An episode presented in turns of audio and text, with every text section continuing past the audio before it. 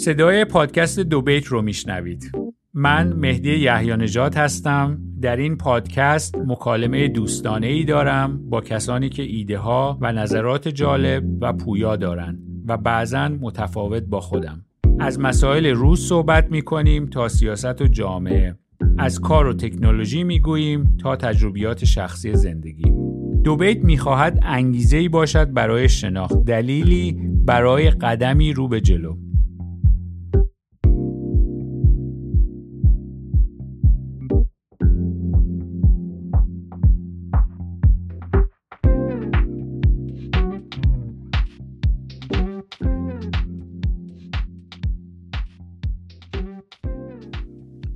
مهمون این برنامه ما علی سعادت ملی است. علی در زمینه اقتصاد و بانکداری سابقه طولانی داره و خودش برای شما اینها رو توضیح خواهد داد. من علی رو از زمان دانشگاه عملا میشناسمش که من در دوره دکترا بودم و علی در دوره لیسانسش و فکر کنم دوره فوق لیسانس رو اونجا گذروند. ما هم دانشگاهی بودیم و هر دو در بوستون بودیم و از یه طرف دیگه هم یه آشنایی داریم که هر دومون المپیادی فیزیک بودیم و این منتها در سالهای خیلی متفاوتی از هم دیگه. و علی جان سلام بر تو و خیلی ممنون که از دعوت ما دعوت ما رو قبول کردی. سلام مهدی جان خیلی متشکر که بنده رو لایق دونستی. در من یه اصلاح کوچیکم بزنم روی حرفاتون. اونم اینه که من فوق لیسانس ندارم. من همونجوری با لیسانس فقط درسمو تموم کردم. اینه که دیگه به اندازه کسایی که لیست فوق لیسانس یا دکترا دارن سواد ندارم. متشکر که تصحیح کردی. پس از این نیستی که چند تا مدرک اضافه هم بخوای اضافه بکنی به, به بارت. نه دیگه بالاخره دکتر روحانی دکتر حجت الاسلام روحانی بالاخره. من حالا تقدیمت کردم ولی دیگه خب تقصیر خودت دیگه اگه قبول نمی‌خوای بکنی. خب علی جان یکم در مورد خودت بگو بر بالاخره قبل از اینکه بحث شروع شه خود در مورد خودت بگو بگو که به کی هستی چی کارا کردی و الان چی کارا می‌کنی تو زندگیت؟ چشم حتما همونجور که مهدی گفت ما از همدیگر رو از ایران می‌شناسیم. پس زمین خودم اینه که توی راهنمایی دبیرستان دبیرستان علامه هلی رفتم. الانم که به خصوص بحث معلم های قرآن داغه. آقای عدنان لاجوردی هم در همون راهنمایی علامه هلی معلم قرآن بود. البته بنده افتخار شاگردی ایشون رو نداشتم در دوران راهنمایی. ولی خب می‌بینیم که خیلی از این کسایی که حالا به اسم معلم قرآن بودن یا کار دیگه می‌کردن در اونجا الان کم کم چی میگن کارهای غیر اخلاقیشون داره رو میشه و برای من خیلی جالب هست که بالاخره بعد از چندین و چند سال یا چند دهه جامعه داره به یه حدی از بلوغ می‌رسه که در مورد این چیزان بشه صحبت کرد. دو سه تا قسمت بود که خب خیلی تو زندگی من مهم بود. یکیش این بود که من تونستم وارد المپیاد فیزیک بشم. المپیاد فیزیک به خودی خودش خب خیلی کمک کرد چون آدم با بهترین استادها می‌تونست درس بخونه و خب خیلی لطف بزرگی شد که در واقع اون اساتید داشتن در حق بنده و دوستانم. نکته مهمترش شاید این بود که چون کسی که المپیاد بتونه مدال بگیره از سربازی معاف میشه به من این فرصت رو داد که قبل از اینکه لیسانسم رو بگیرم از کشور خارج بشم و من دو سال در دانشگاه صنعتی مهر بودم و بعد از اون تونستم که با بدون اینکه یعنی قبل از اینکه لیسانس هم تموم بشه وارد MIT بشم و لیسانس هم توی امریکا تموم بکنم اون وارد شدن تو محیط آمریکا در زمان لیسانس خیلی به قولی دیدگاه من رو عوض کرد. قبل از اون فکر می‌کردم که خب مثل خیلی باید ادامه بدم تا دکترا بگیرم و بعدش هم استاد دانشگاه بشم. در واقع آرزوی من اون بود ولی وقتی که اومدم اینجا دیدم که نه خیلی راه های متفاوتی وجود داره و همیشه من خودم به دنیای finance و سرمایه گذاری اینا علاقه‌مند بودم. حالا شاید جدیدا توی ایران در چند سال گذشته بورس و بورس بازی خیلی رونق پیدا کرده و موقع من موقعی که وارد آمریکا شدم خیلی برام جالب بود و علاقه هم رفت به سمت اقتصاد و امور مالی و به قولی به غیر از لیسانس مهندسی در زمینه علوم مدیریتی و finance تونستم که لیسانس بگیرم و بعدش هم مشغول به کار شدم. حدود 15 سال برای شرکت دیگه کار می‌کردم و الانم به صورت مستقل به سرمایه گذاری مشغول هستم. بسیار خوب از این مقدمه که گفتی. من تا جایی که یادمه در دانشگاه حالا صنعتی شریف یا صنعتی آریامهر به قول شما مشکلاتی هم پیدا کردی. اونم می‌خوای بهش اشاره بکنی که فکر کنم با یه دلیلی شد که تصمیم بگیری بیای بیرون از ایران. بله حتما در دانشگاه آریامه چون من روی این آقای شریف هرچند که خود شریف رو حالا کمی رو تاریخش نگاه کنیم قربانی خشونت سیاسی چپ ها و ها در ایران بود. ولی در نهایت خودش رو هم آدمی نمی‌دونم که از جهت ایدولوژیک ایدولوژی درستی باشه و به قولی اسمش رو روی یک دانشگاه گذاشتن با توجه به اون سوابقش خود خود من جور در نمیاد و من همیشه از موقعی که اومدم اینجا از اسم دانشگاه صنعتی آریا مهر استفاده کردم. در زمینه مشکلاتی هم که پیش اومد خب موقع من خیلی با روش حکومتی که در ایران بود موافق نبودم به چندین دلیل.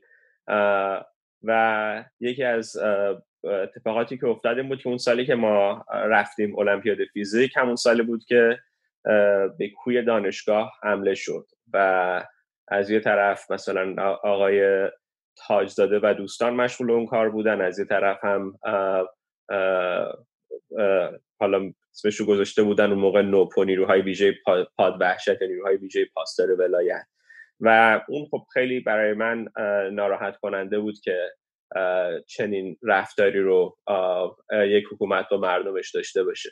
و برای همین موقعی که وارد دانشگاه شدم خیلی دیدگاه مستقلی داشتم. یکی کمی هم موقع چون جوون بودم و به قولی پرو بودم یک موقع سعی نمی کردم که مثلا حالا دیدگاه همو تعدیل کنم یا فیلتر بکنم.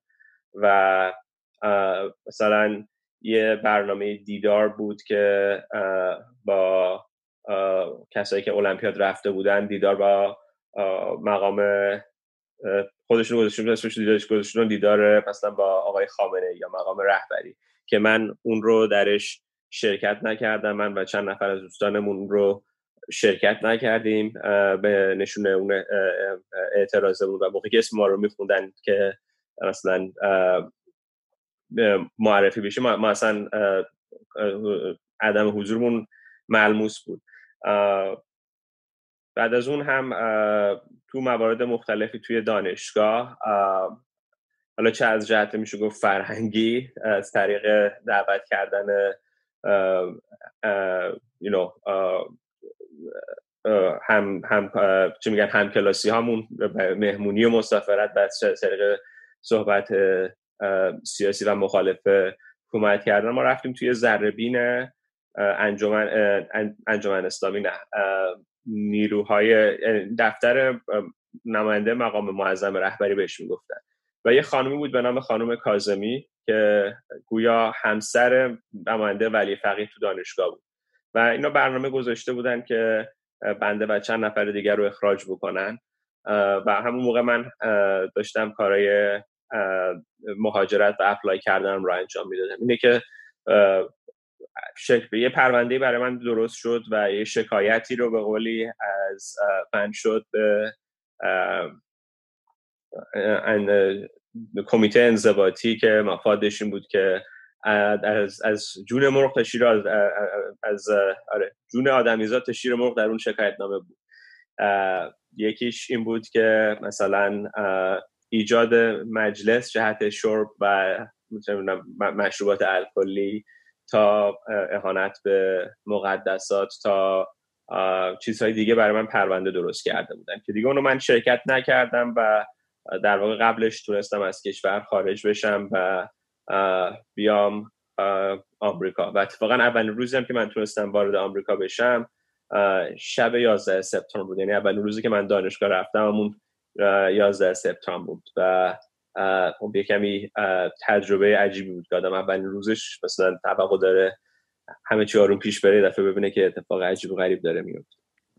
خوب شد به این اشاره کردی چون با اتفاقا خب برای ماهایی که تو اون زمان تو آمریکا بودیم و دانشجو بودیم واقعه خیلی بزرگی بود. این یعنی روزی که من 11 سپتامبر اتفاق افتاد من با تجربه حالا چیزی که خونده بودم در مورد آمریکا و حتی بالاخره دوره گروگانگیری که تو ایران اتفاق افتاده بود می‌دونستم که این مسئله هم نگاه به خاورمیانه یا رو عوض خواهد کرد هم با موجب خیلی اتفاقات بزرگی خواهد شد. یعنی اون روز شاید هنوز خیلی ها داشتن پروسس می‌کردن که این چه اتفاقی افتاده ولی واقعا من جلو جلو داشتم می‌دیدم که این چه چقدر زندگیمون رو تاثیر خواهد گذاشت و چقدر تغییر خواهد داد برای سالیان آیندهش یک چیزی که خیلی به یادم مونده اینه که اون اون زمان توی دانشگاه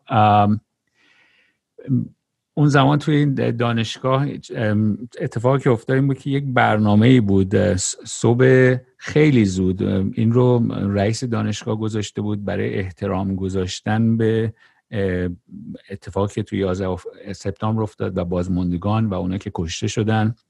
و یادم این خیلی صبح زود بود. فکر کنم هفت صبح بود. ساعتش دقیقا یادم نمیاد و تو بوستون خیلی هوای سردی واقعا این هفت صبح. نه کسی می‌خواد از تخت رخت خواب بیاد بیرون و نه کسی می‌خواد بره بیرون باشه ساعت هفت صبح. حالا شاید زودتر بود. و یادمه که تنها کسی که رفته بود اونجا از دانشجوی خارجی تو بودی. و تویی که فکر کنم چند روز بیشتر نبود که رسیده بودی و در کلم تا جایی که حالا شنیده بودم این بود که چندین نفر بیشتر نیومده بودن و رئیس دانشگاه از اومدن تو متعجب شده بود. اینو نمی‌دونم چقدر یادت هست و اگه یادت هست می‌خوای تعریف بکنی ماجراشو. والا اون اتفاقی چند روز افتاد با بین اینکه من مشقامو تموم کنم و چه می‌دونم تمرین درست حسابی انجام بدم و اینا. خیلی تو ذهن من دیگه جدا جدا جا نیفتاده. ولی برای من چیزی که یادم میاد اینه که خب آره اتفاق خیلی بزرگی بود و و مهم بود و برای من به خاطر اینکه واقعا جایی بود که بهم پناه داده بودن خیلی مهم بود که نشون بدن که من هم از این اتفاق ناراحت هستم ولی واقعا جزئیاتش الان درست یادم نیست. نه من حالا شاید بیشتر تو ذهن من مونده ولی یادمه که مراسم پرچمی بود که صبح زود بود و تو رفته بودی منتها واقعیتش مثلا آدمایی مثل من نرفتن چون هم اول خیلی اول صبح بود و همین که یه مقدار نگران بودیم که بالاخره فضا ضد خاورمیانه ای الان و رفتن ما شاید توی چنین جایی مناسب نباشه و مشکل به وجود بیاره. ولی تو این شجاعت رو نشون داده بودی که بری و حضور پیدا کنی. یه چیزی که حالا تو این مورد شاید واقعا و مورد دیگه که ازت دیدم بیاد میارم اینه که تو از اول کار آدمی نبودی که می‌دونی مثلا خیلی از ماها بالاخره از ایران اومده بودیم و از جو ضد آمریکایی ایران بالاخره می اومدیم. با اینکه با, با حکومت موافق نبودیم با اینکه هزار و بالاخره چیز دیگه بود. ولی با این حال چون از اون جو می اومدیم همیشه بالاخره نسبت به آمریکا هم شاید یک چیز داشتیم که بالاخره آمریکا هم داره دنیا زور میگه اینجوریه اونجوریه. یعنی لزوما به نسبت به دولت آمریکا هم شاید نظر خیلی مساعدی نداشتیم. حالا با اینکه خب جامعه آمریکا رو دوست داشتیم و این کشور اومده بودیم. ولی در مورد تو اینجوری نبود. یعنی احساس می‌کنم از اول که اومدی یه آدمی بودی که آقا آمریکا یه جاییه که یه کشوریه که به نفع جای درستی توی تاریخ وایستاده و حالا نمی‌دونم اینو می‌خوای تو در صحبت بکنی و این این حس از اول ازت داشتم که در این که مثلا حالا دنیا خاکستریه شاید آمریکا هم یه مقدار مقصره نمی‌دونم حالا ایران هم ممکنه یه جایی مقصر باشه. تو اینجوری فکر نمی‌کردی؟ یعنی واقعا برات خیلی روشن بود که شر کدوم طرف تو این ماجرا و به قول معروف در مورد دولت آمریکا این رزرویشن یا به قول معروف این دید منفی رو نداشتی. اینو می‌خوای در موردش صحبت کنی یه مقدار. چشم حتما. و همونطور که گفته بودی خب من از جهت تاریخی دیدم نسبت به آمریکا خیلی مثبته و این رو حتی همین امروز هم ادامه داره و حالا می‌تونم چند تا مثال متفاوت بزنم. مثلا تو زمان جنگ جهانی دوم الان حتی چیزی که تو خیلی ایرانی ها فکر می‌کنن اینه که مثلا آمریکا رفت با ژاپن خیلی ستم کرد. ولی اگه تاریخ جنگ آمریکا با ژاپن رو نگاه بکنید حمله رو مثلا ژاپن شروع کرده بود بعد مبنای ایدولوژی ژاپنی بود که اونا نژاد برتر هستن بعد برن همه آسیا رو بگیرن هر جا رو که می‌رفتن می‌گرفتن.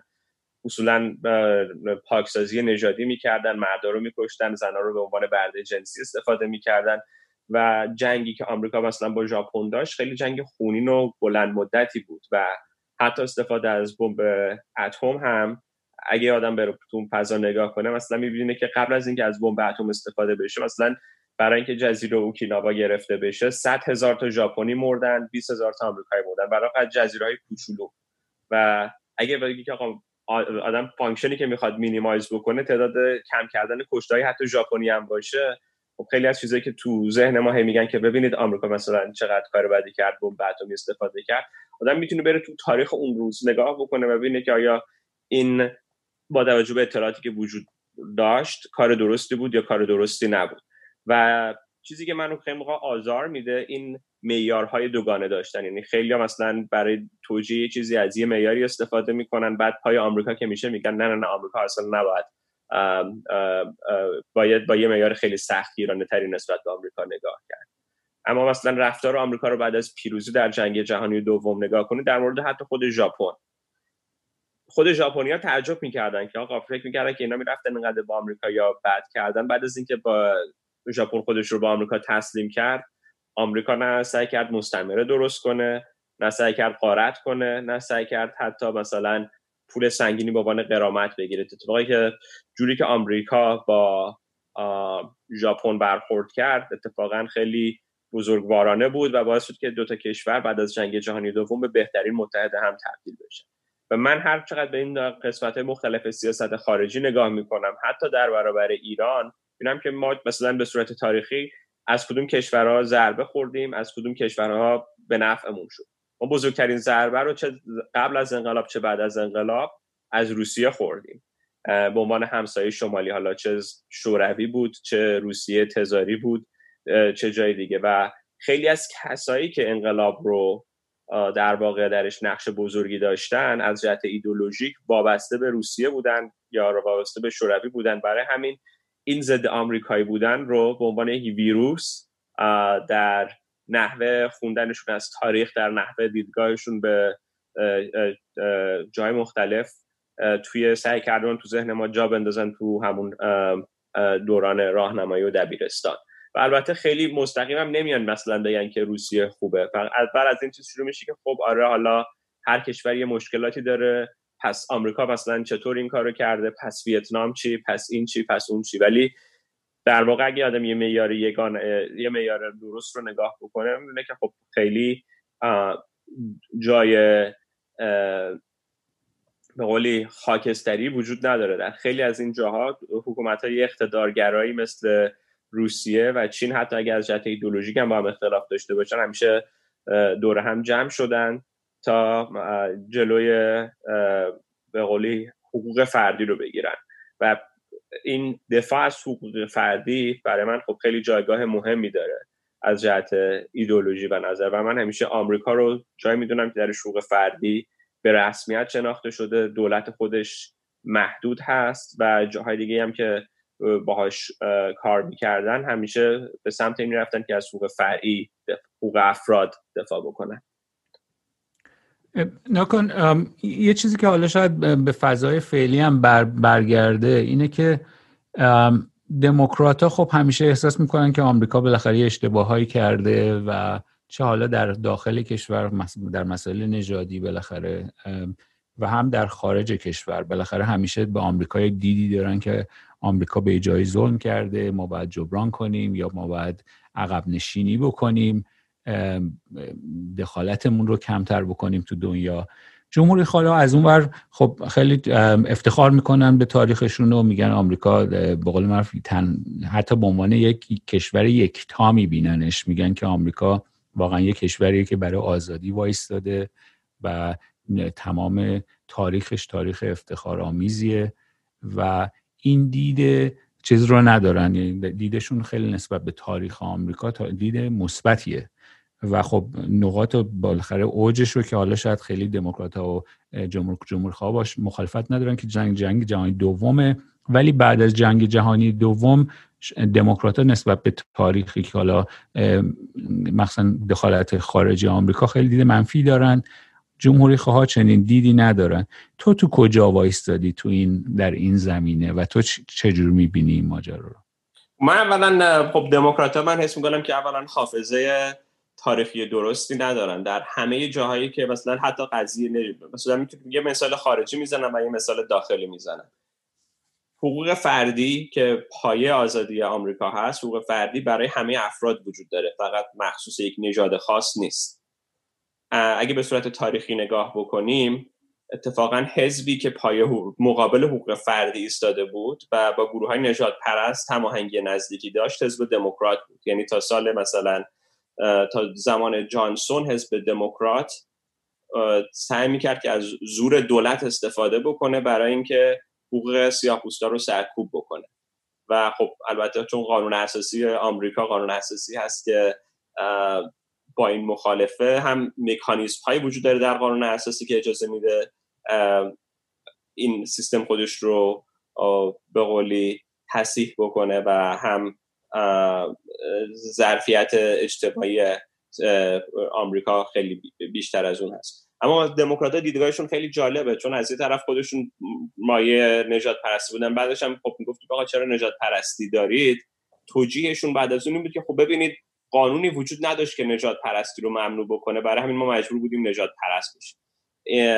در واقع توجیه دموکرات اینه میگن که تا موقعی مثلا سیویل رایتس اکت تصویب نشده بود خب خیلی نمی‌شد کاری کرد. ولی به نظر من حرف اشتباهیه.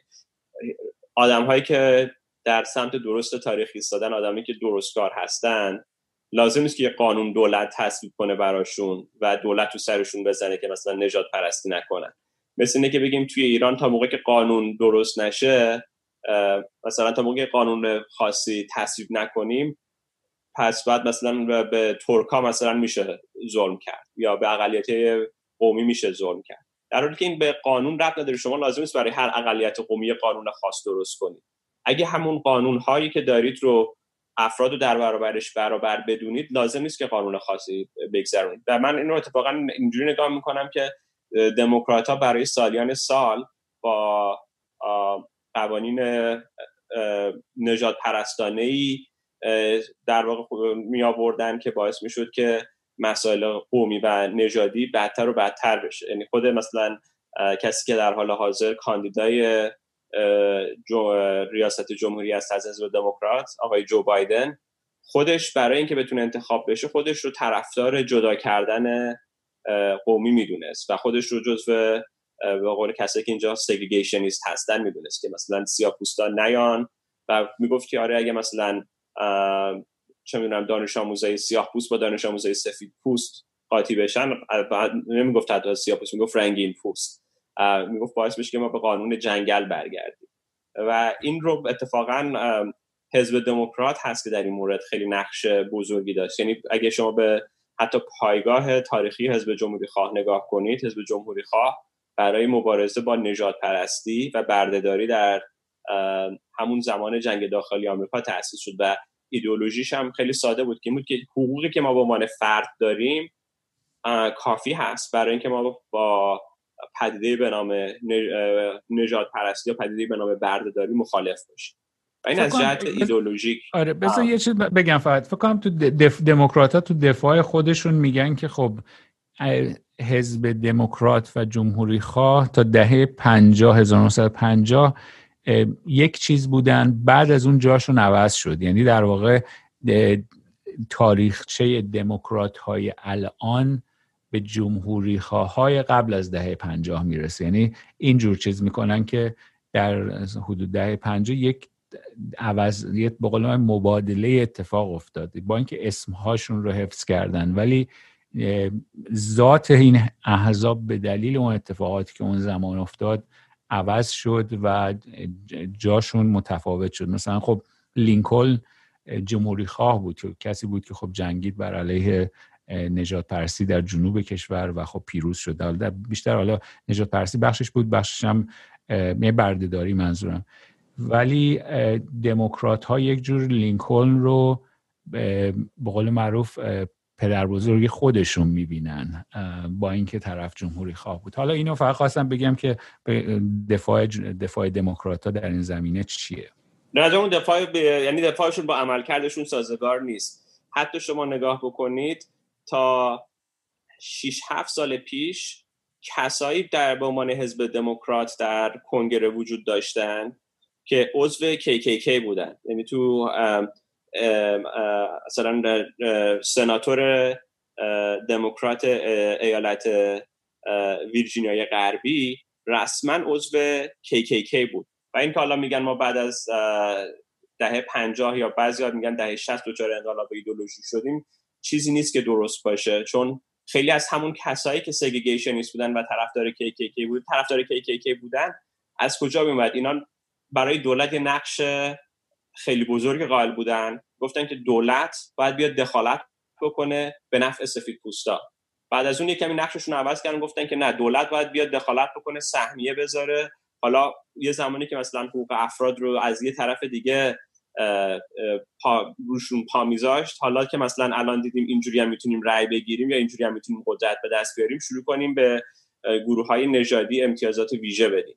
و این امتیازات ویژه دادن حالا چه به سیاه پوستا باشه چه به سفید پوستا باشه چه به هر گروه دیگه باشه خب باعث میشه که در واقع اتفاقا مخالف اصل عدالت. یعنی هیچ کسی نبود به خاطر رنگ پوستش از حق بیشتری برخوردار بشه یا حق کمتری برخوردار بشه. و اتفاقا این ایدولوژی که حزب دموکرات داره پیش می‌بره همون ادامه همون ایدولوژی بوده که اینا از قبل داشتن. الان هم حتی به یه نحوی داره به همون سمت و اصلشون دارن برمیگردن در این حد که مثلا میگن خب اگه مثلا نژادت فلان طور باشه یعنی شما در طول تاریخ ظالم بودی برای همین مثلا باید حقوقت پایمال بشه. و این در واقع همون ایدولوژی بود که نشون میده بعد از هفتاد سال اون ایدولوژی اقتدارگرایی که خیلی در در حزب دموکرات بهش اعتقاد داشتن داره حالا با یه ورژن به قول تحت ویندوز خودش رو داره نشون میده. و خیلی از موقع هم خیلی از چیزهایی که حزب دموکرات به عنوان یک حزب در برنامه اجتماعی پیاده کرد بزرگترین لطمه رو به اقلیت ها زد. مثلا به عنوان اینکه بعد از اینکه در واقع تصمیم گرفتن که مبنای رأیگیریشون رو بذارن بر اینکه امتیازات ویژه بدن به یه سری گروه های خاصی خود آقای جانسون یه برنامه رو درست کرد خیلی هم اسم خوبی داشت. مثلا واران پاورتی بیان با با فقر جنگ بکنیم. ولی چیکار کرد تو این برنامه؟ اولا که یه تعداد زیادی امتیاز اقتصادی می‌داد به افراد که از خانواده جدا بشن. مثلا مردا دیگه ازدواج نکنن. چون اگه ازدواج کردی و خانواده داشتی دولت بهت کمک نمی‌کنه. اما اگه مثلا جدا بشی دولت بهت کمک اجتماعی بیشتری می‌کنه. باعث شد که برای اخشار کم درآمد که خیلیشون هم همین سیاه پوستا بودن انگیزه ایجاد بشه که خانواده وجود نداشته باشه. خانواده رو حذف بکنن.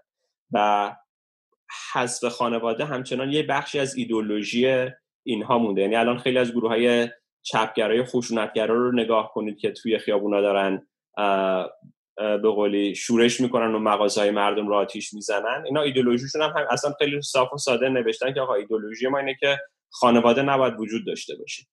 این از بین بردن خانواده در تقریبا در هر تو قسمت یعنی در همه گروه های میشه گفت در همه دنیا داره یک کمی اتفاق میفته حالا با شدت کمتر و بیشتر. ولی بیشترین لطمش رو به افراد کم درآمد می‌زنه.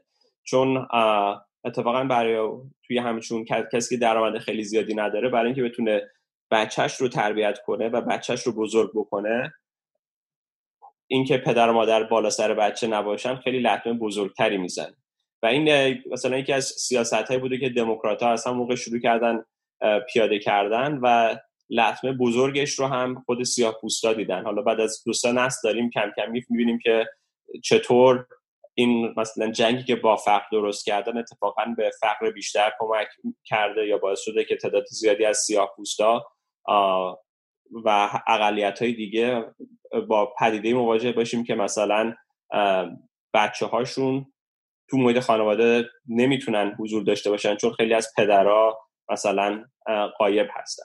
حالا چیزای دیگه هم داره. مثلا به مردم بیشتر پول میدن که کار نکنن تا اینکه مثلا کار بکنن. یعنی اگه کار نکنی دولت یه پولی می‌ذاره تو جیبت. اگه بری هفته سه ساعت هم کار بکنی یا هفته ده ساعت هم کار بکنی یه دفعه مثلا حق نداری از حق چیز استفاده کنی بیمه بیکاری استفاده کنی از خیلی از این برنامه ها استفاده کنی.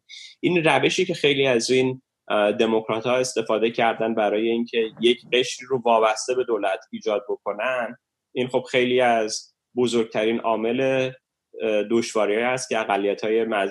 اقلیت های قومی در آمریکا دارن اتفاقی دیگه که آره. ب... ناکو می‌خوام بذار یه درف رو قاعد می‌کنم بگی. چون یه استدلال اینه که خب اینا 150 سال بوده که خب سیاها در آمریکا نمی‌دونم حالا چند سال در بردهداری و برده بودن بهشون ظلم شده سرکوب شدن حتی بعد از اینکه بردهداری تموم شده رأیشون مساوی نبوده رأی به راحتی نمی‌تونستن بدن. یعنی تا شاید بگم در دهه سی شاید اصلا قوانینی بوده که جلوشون رو می‌گرفته واقعا که بتونن به طور مساوی با سفیدها نقش بازی کنن توی جامعه آمریکا و رأی مساوی داشته باشن. و استدلال اینه که خب با توجه به تاریخچه به این قدمت تبعیض و سرکوب و غیره اینها خب بالاخره یک جایی که دارن شروع می‌کنن خیلی عقب تره یعنی خانواده سفید ممکنه کلی ملک داشته باشه در یک جای امنتر زندگی بکنه وضع مالی بهتری داشته باشه چیز بیشتری از پدر مادرش به ارث برسه واسش. یعنی کلا از نقطه شروعی که دارن سفیدها خیلی بیشتر حالا به طور متوسط صحبت می‌کنیم. همه که خب لزوما اینجوری نیستش. و این سیاست دموکرات به این واسطه بوده که خب این نقطه شروع رو حداقل یکم بالانسش رو بیشتر بکنیم و سعی بکنیم با یک نحو کمک هایی به سیاها اینها رو بکشیم بالا و از اون فقر رو به قول معروف بیسوادی و اینها در بیاریم و بهشون حداقل به اونایی که می‌خوان جلو برن یه امکانی بدیم که بتونن جلو برن. من حتی قبول دارم که در حالا نیت یک چیزی سیاست گذاری یه چیز دیگه است و متاسفانه حکومت ها یک هنر فوقلاده ای دارن که بهترین نیات رو بگیرن و به افتضاح ترین شکل پیاده سازی بکنن. یعنی کاملا همونجور که حالا تو بعضی مثال گفتی مثلا در کمک به خانواده های فقیر منم موافقم. مثلا به این, این کمک ها به شکلی انجام میشه که طرف انگیزه به کار نداشته باشه. چون اگه در خونه بشینه هیچ کاری نکنه ممکنه چند صد دلار بگیره. به محض اینکه بره یه کار به قول معروف مینیموم ویج یا حالا حقوق کم هم بگیره سریعا اون کمک هزینه رو از دست میده و موجب میشه که دیگه یا اون بیمه مجانی رو از دست میده و نتیجهش این میشه که خب بگه مقایسه کنه بگه من می‌خوام برم کار بکنم مثلا ماهی 2000 دلار 3000 دلار در بیارم از این ور مجبور هم پول بیمه بدم هم یک دیگه این خونه ای که به مجانی داده شده رو از دست بدم. همه اینها رو از دست بدم خب اصلا ارزشش رو نداره. یعنی چرا برم کار بکنم؟ اینو من می‌فهمم ولی از اون ور اینکه بالاخره حکومت ها هم تا یه حدی می‌تونن کمک کنن که فرزودایی بکنن. می‌تونن کمک کنن که آموزش بدن. می‌تونن کمک کنن که کسانی که بالاخره تو خانواده فقیرتر بزرگ شدن رو کمک کنن که بالا بیان. من خودم تو ایران از نسبتا خانواده کم درآمدی به دنیا آمدم و من پدرم خب از از ده مهاجرت کرده بود به تهران. مادرم از تبریز اومده بود. کلا وضع مالی خوبی نداشتن و حالا حداقل یا من فکر می‌کنم موقعی که بچه بودم فکر می‌کنم خیلی وضع مالیمون بده. من واقعا در خرید دفتر مثلا خیلی قناعت می‌کردم. مثلا اگر دفتر برای فارسی و اینها مثلا نمی‌دونم یکی یه دفتر می‌خریم یا دو, دو دفتر می‌خریم. من خیلی حواسم جمع بود زیاد ننویسم که یک دفعه دفتر تموم نشه که مجبورشم برم دفتر سوم بخرم. و ولی خب تو ایران شاید یک چیزی که کمک کردیم بود که مدارس مجانی بودن. یعنی واقعا منی که حالا از این خانواده کم درآمد بودم تونستم برم نسبتا مدارسی که مدارس خوبی بودن و بالاخره در تهران هم مرسه البرز رفتم که مرسه خوب خیلی خوبی بود نسبتا. این شاید تو آمریکا واقعا عملی نباشه. یعنی تو اگر تو در یک خانواده فقیری به دنیا بیای واقعا این شانس رو نداری. معمولا تو یک محله خیلی بدی زندگی می‌کنی. انقدر جرم و جنایت زیاده. مدرسه که میری نمی‌دونم کلی جرم و جنایت هست. احتمالا اصلا امنیت نداری که موقعی که بری تو مرسه نگران موقعی که باید مثلا از این چیزای بقول میگردن هر روز که اسلحه دارن بچه ها ندارن. خب یه در یک فضای ناامنی موقعی که بریم به مدرسه و اونجا هم معلماش هم خوب نباشن. یعنی در محل فقیر اینجوریه دیگه واقعا. نه معلما خوبن نه بقیه شاگردا در وضع خوبی هستن و کلی مشکلات اینجوری هست. در نتیجه طرف اون بچه هم که تو اون فضا بزرگ میشه واقعا شانس اینکه بخواد موفقیت موفق بشه رو نداره. و شاید بگم یک جوری فقیر در ایران به دنیا آمده حتی ایرانی که من میگم ایران مثلا چهل سال پیشه ایران سی سال پیشه. ایرانم دیگه از اون چیزی که حالا تو ذهن منه خیلی عوض شده. به نظر من تو ایران حتی تو دهه شست قبل از انقلاب که هیچی دهش ولی تو دهه شست هم حتی به نظرم یک یه حداقل هایی بود برای حتی اگر فقیر به دنیا می اومدی شانس خوبی داشتی که به جایی برسی. و هرچند احساس من چیزایی که شنیدم از ایران اون هم در ایران هم از بین رفته. و می‌خوام بگم این رو براش چه جوابی داری؟ یعنی برای کسی که فقیر به دنیا میاد تو آمریکا تو یه محله به فرض سیاپوس نشین فقیر به دنیا میاد یا حالا هیسپانی که فقیر این چه شانسی داره؟ واقعا چه چه کاری براش میشه کرد؟ اولین اول جواب سوالتو کوتاه بدم بعد برم به جواب قبلیات چون چند تا مبحث آره. کاری که میشه کرد اینه که در انتخاب مدرسه بهشون حق بدیم یعنی اینکه بگیم آقا اگه دولت مثلا سالی ده هزار دلار یا 15 هزار هزار دلار به ازای هر دانش آموز بودجه آموزشی میده به جای اینکه این بودجه دست مدرسه باشه به هر پدر و مادری اینو به عنوان یه واچر بدیم یا به عنوان مثلا به قولی حق تحصیلی بدیم پدر و مادر حق داشته باشن انتخاب کنن که بچهشون بره چه مدرسه ای و کجا و چه مدرسه برای بچهشون بهتر هست. و خیلی موافقم که از همون آموزش شروع میشه. اما گفتی در مورد رأی ندادن یا رأی دادن سیاپوستا در دهه سی مثلا. این اتفاقا سیاست حزب دموکرات بود. یعنی تا حزب دموکرات تا سالیان سال جلوی حقوق برابری که برای سیاه‌پوستا قانون اساسی آمریکا قائل بود رو می‌گرفت. به خاطر اینکه خب حزب دموکرات در جنگ داخلی آمریکا طرف بازنده رو گرفته بود. حزبی بود که طرف به شدت طرفدار identity politics بود. الان هم آیده طرفدار identity politics هست. به مفهوم که طرفدار سیاست بر مبنای هویت. یه سری رو بهشون بگیم که شما ایرانی هستید مثلا باید اینجوری حتما رأی بدید. شما سیاپوست هستید اینجوری حتما باید رأی بدید. همش هم چیزشون که به ما رأی بدید. و یه زمانی بر مبنای همین آیدنتی پالیتیکسشون جزو سفید پوستان جزو تارگتشون بودن که خب شما چون سفید پوست هستید بیاد به ما دموکرات رأی بدید شما مثلا بهتون حقوق ویژه قائل هستید بر مبنای نژادتون. و خب خیلی از این مشکلات تاریخی رو که داشتن رو در واقع خود دموکرات ها ایجاد کردن در همین دهه 20 سی چهل جلوی حقوق برابر سیاپوستا رو می‌گرفتن. و اما موقعی هم که یه دفعه شروع کردن بگن که خب نه حالا ما برعکسش رو می‌خوایم انجام بدیم به قولی می‌خوایم بریم یه دفعه خودشون اینجوری گفت که ما از اشتباهات گذشتمون درس گرفتیم می‌خوایم حالا درستش بکنیم. ولی در واقع درستش نکردن. همون ایدئولوژی رو حالا یه جور دیگه پیاده کردن. اولین چیزی که ایجاد کاری که کردن اینه که خب همه این برنامه‌ای که با کمک کردن راه انداختن اتفاقا باعث که بعض سیاپوستا بدتر بشه. حالا موارد خیلی دیگه هم هست کاری دیگه هم کردن. حالا یه مثالش رو بزنیم. خود آقای جو بایدن برای پنجاه سال در سیاست آمریکا نقش داشته و بزرگترین قراردادهای تجارت بین المللی رو تصویب کرده که دود همه اینا به چشم سیاه پوستا میره. به این مفهوم که به بهانه که مثلا شما باید بیاد تجارت آزاد داشته باشید. شغل هایی که درش سیاه پوستا مشغول به کار بودن شغل های صنعتی. از آمریکا رفت بیرون. با توجه به این قانون تجارت آزاد چون می‌گفتین خب تجارت باید آزاد باشه. ولی از اون طرف تجارت آزاد هم خیلی آزاد نبود. یعنی مثلا موقعی به مواد دارویی مثلا دارو درمان می‌رسید به شرکت های دارویی هیچ موقع فشار نیامد که آقا اگه شما از آلمان یا کانادا دارو تو داری خیلی ارزون تر ارائه می‌کنی تو آمریکا باید همون قیمت باشه. اولین کسی هم که اومد گفت که نمیشه یه سیستمی داشته باشیم که درش مثلا موقعی که به مانیفکتچرینگ و تولید صنعتی برمیگرده بگیم تجارت آزاد بعد مورد دارو درمان میشه بگیم نه مرزها باید بسته باشه و هر کشوری باید قیمت گذاریش فرق بکنه خود پرزیدنت ترامپ بود که جدیدا این چیز رو تصویب کرد. اما سوال اینه که خب چرا این اتفاق میفته؟ چرا سیاپوستا فقیر شدن؟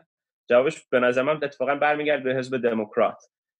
برای خیلی از این محله هایی که درش سیاپوستا زندگی می‌کنن 70 سال 80 سال هست که سیاستمدارهای دموکرات دارن اونجا رو میچرخونن و هر سال هم بدتر می‌کنن و هر بار هم ایدولوژیشون بیشتر و بیشتر غلط عذاب در میاد.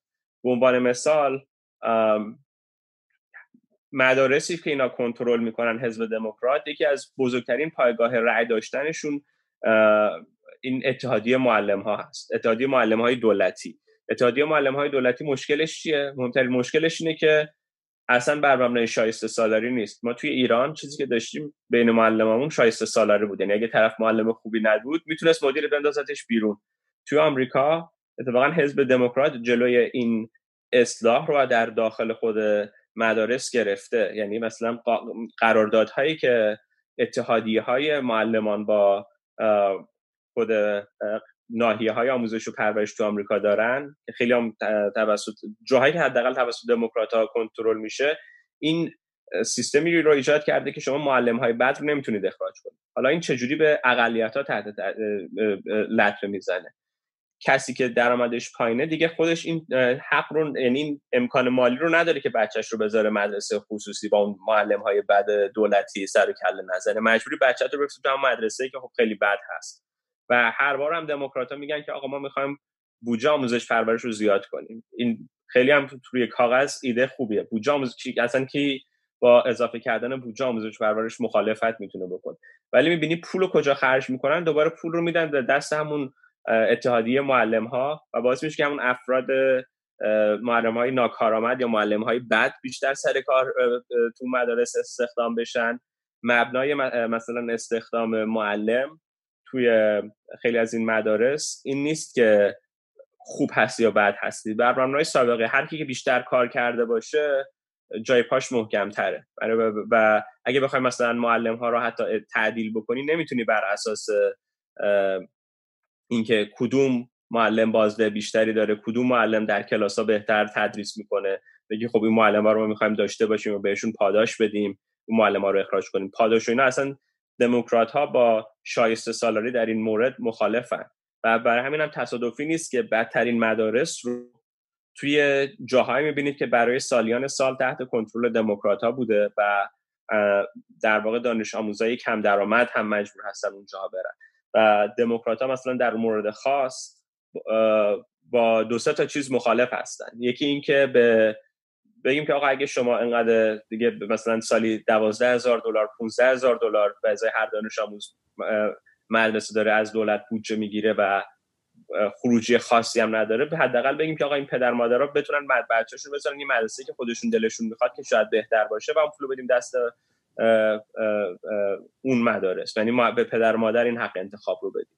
دموکرات ها با این مخالفن. حتی در انتخابات 2020 به صورت علنی و رسمی با چنین حق انتخابی برای افراد مخالفن. خب اینو, اینو, بذار من اینو یه نکته بگم چون من خب دموکراتم بالاخره یه دیس دیدگاهمون نکن یه مشکلی که هست این که میگن خب این پول رو بذاریم انتخابش رو دست خود این آدما افراد اینا رو می‌ذارن در مدارسی که مدارسی که خصوص... حالا نیمه خصوصی هن یا خصوصی هن و یک دفعه مدارسی که مدارس دولتی هن از دست میدن بودجه هاشونو و همین حالا چیز به قول مدارس نصف نیمه ای هم که هست ممکنه بپاشه و و تو چیز هم مدارس خصوصی هم لزومی نیست که حالا مدارس خوبی ایجاد بشه. همونجور که حالا مثلا تو دانشگاه های خصوصی درسته که دانشگاه خصوصی خیلی خوبی تو دانش تو آمریکا هست ولی دیدیم مدارس خصوصی خیلی علکی هم زیاده. یعنی کسایی که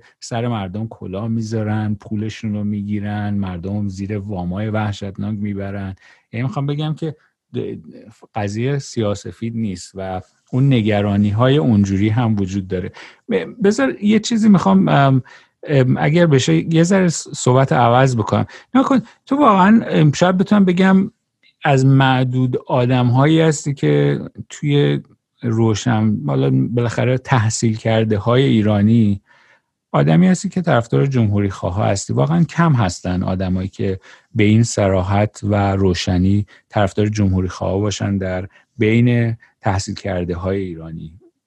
می‌خوام ببینم این عقایدت رو و خب میشه گفت یعنی به یک نحوی عقاید محافظ کاران محافظ کار به معنی کانسرواتیو آمریکایی داری می‌خوام ببینم این این عقاید رو از کجا گرفتی؟ چقدر طول کشید اینها رو پیدا بکنی در آمریکا؟ یا اصلا از روز اول چنین عقایدی داشتی؟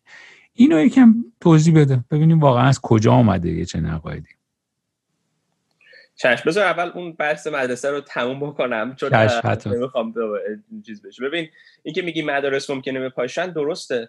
و شاید اگه یه مدرسه باشه که معلماش درست درس نمیدن دانش آموزا اصلا کسی روشون کنترلی نداره. و تنها کاری که این مدرسه داره انجام میده اینه که برای یه سری به اسم معلم شغل ایجاد کرده. اتفاقا چنین مدرسه ای بپاشه چیز بدی نیست. همینطور که اگه شما یه رستورانی داشته باشید که همیشه کیفیت غذاش بده بعدم هزینه زیادی باید مثلا از بعد مثلا تو محلتون بعد همه مجبوری باید پول پول بدن که این رستوران باشه. هر کسی میره تو اون رستوران غذا می‌خوره بعدش اسهال می‌گیره. این در واقع وضعیتی که خیلی از این مدارس کاملا دولتی دارن چون درش شایسته سالاری نیست. بعدم اصلا موردهایی مثل چه می‌دونم مواد مخدر و تجاوز که توی مدرسه وجود داره چون مثلا مدیره نمی‌خواد گند کار در بیاد اینو مخفی می‌کنن.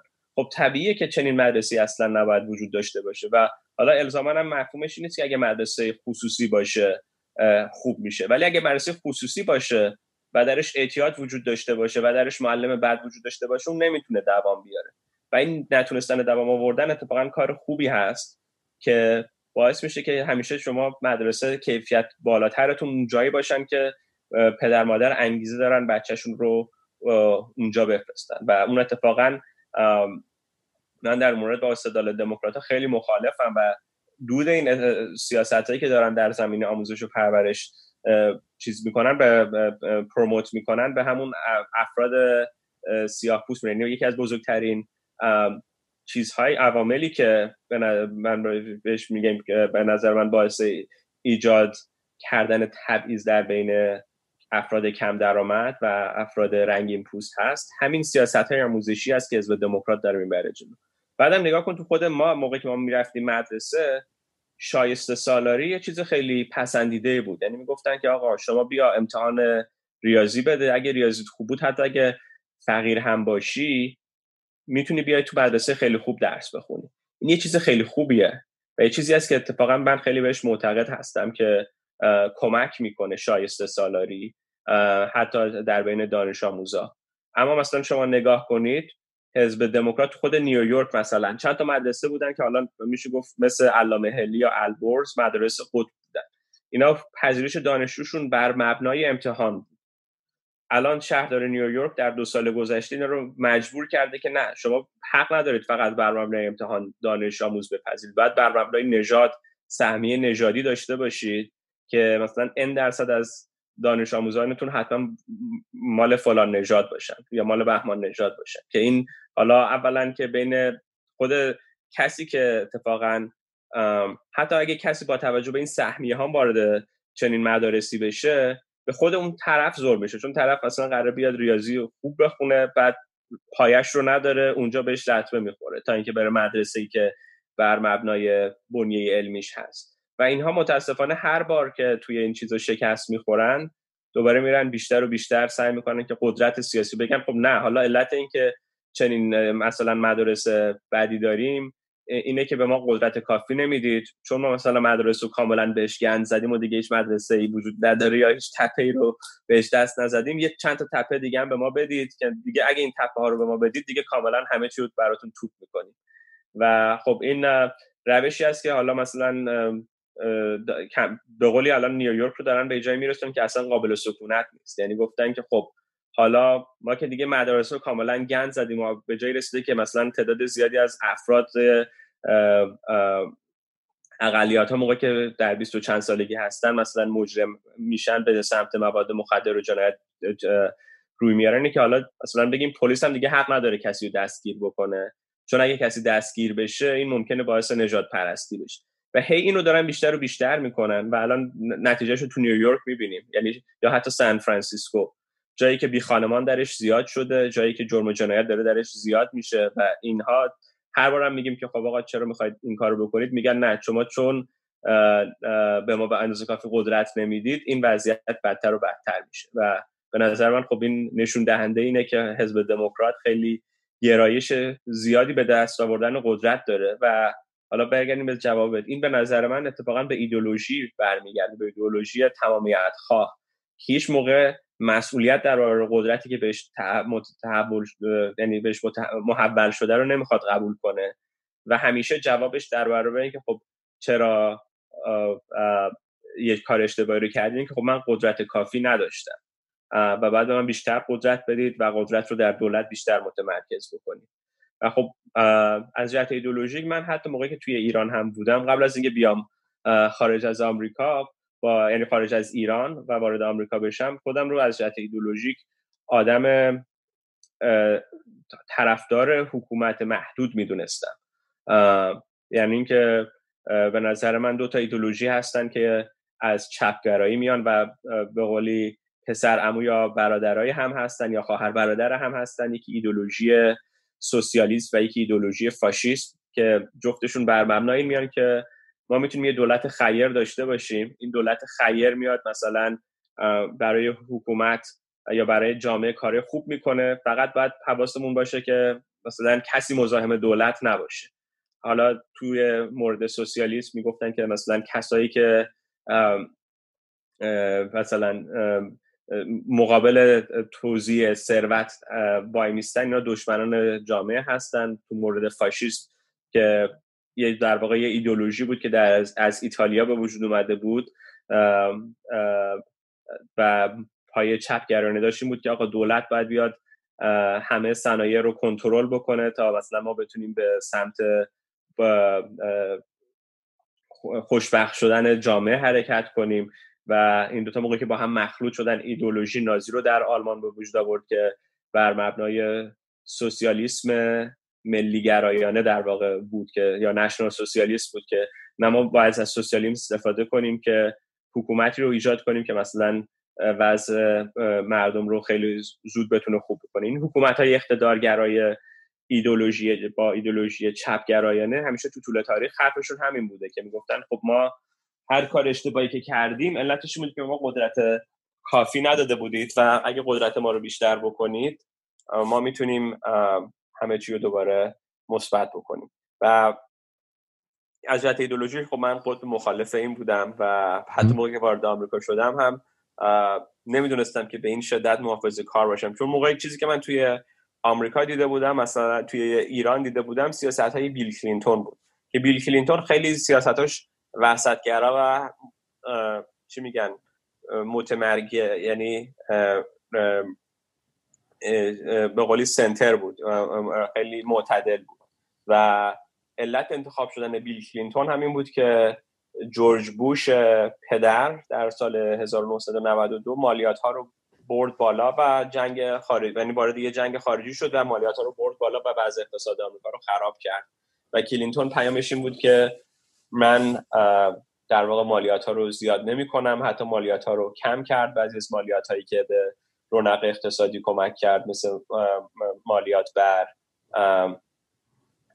کپیتال گنز یا مالیات بر افزایش سرمایه و خب اون خیلی جذاب بود. ولی بعد از اینکه مثلا حزب دموکرات رو شما تو سالهای اول ده 2000 نگاه می‌کنید و به خصوص بعد از اینکه باراک اوباما قدرت رو تو حزب تونست به دست بگیره خیلی به شدت چپگرایانه شد و جهت ایدولوژی خب برای من قابل پذیرش دیگه نبود که مثلا یه حزبی وجود داشته باشه که مبنای وجودی یا قدرتش اینه که دولت هایی باید بیشتر و بیشتر قدرت بگیره و حقوق از پای افراد رو سرکوب بکنه.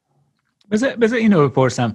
تو این دیدگاه حالا من یه خاطره از تو بگم نمی‌دونم حالا می‌خوای بگم یا نه ولی میگم. تو من یادم تو دوره که دانشجو بودی دانشجو لیسانس بودی فکر کنم اوایلم بود. می‌گفتی که من تو پنج سال از الان می‌خوام حقوقم حقوق سالانم بشه حداقل نیم میلیون دلار تو سال. و ما بهت میخندیدیم واقعیتش اون موقع. بعد پنج سال گذشت و واقعا به اون نقطه رسیدی و حالا بعدش هم که خب از اون نقطه گذشتی و هیچی. ولی این خب بالاخره نشون می‌داد که یک اراده ای داشتی و این اراده رو دنبالش رو گرفتی. حالا نمی‌دونم باز اینم چه یادت میاد یا نه. ولی یه چنین چیزی گفته بودیم. و این حالا چیزی که می‌خوام ازت بپرسم این واقعا نقش ایدئولوژی در موفقیتت رو چقدر موثر می‌دونی یعنی من خودم واقعیتش رو بخوای دیدم آدم هایی که محافظه کارن یعنی به معنی کانسرواتیو توی نزد چیز سیاسیشون نسبتا آدم های موفق تری هن. من حالا نمی‌خوام چیز کنم اینو بقول ترویج کنم چون من خودم نیستم واقعا نه کانسرواتیو هم بیشتر عقایدم لیبراله و عقاید مت... خیلی تف... چیز داره. عقایدم تو در این زمین. خیلی از این مسائل تفاوت داره با چیزایی که تو میگی.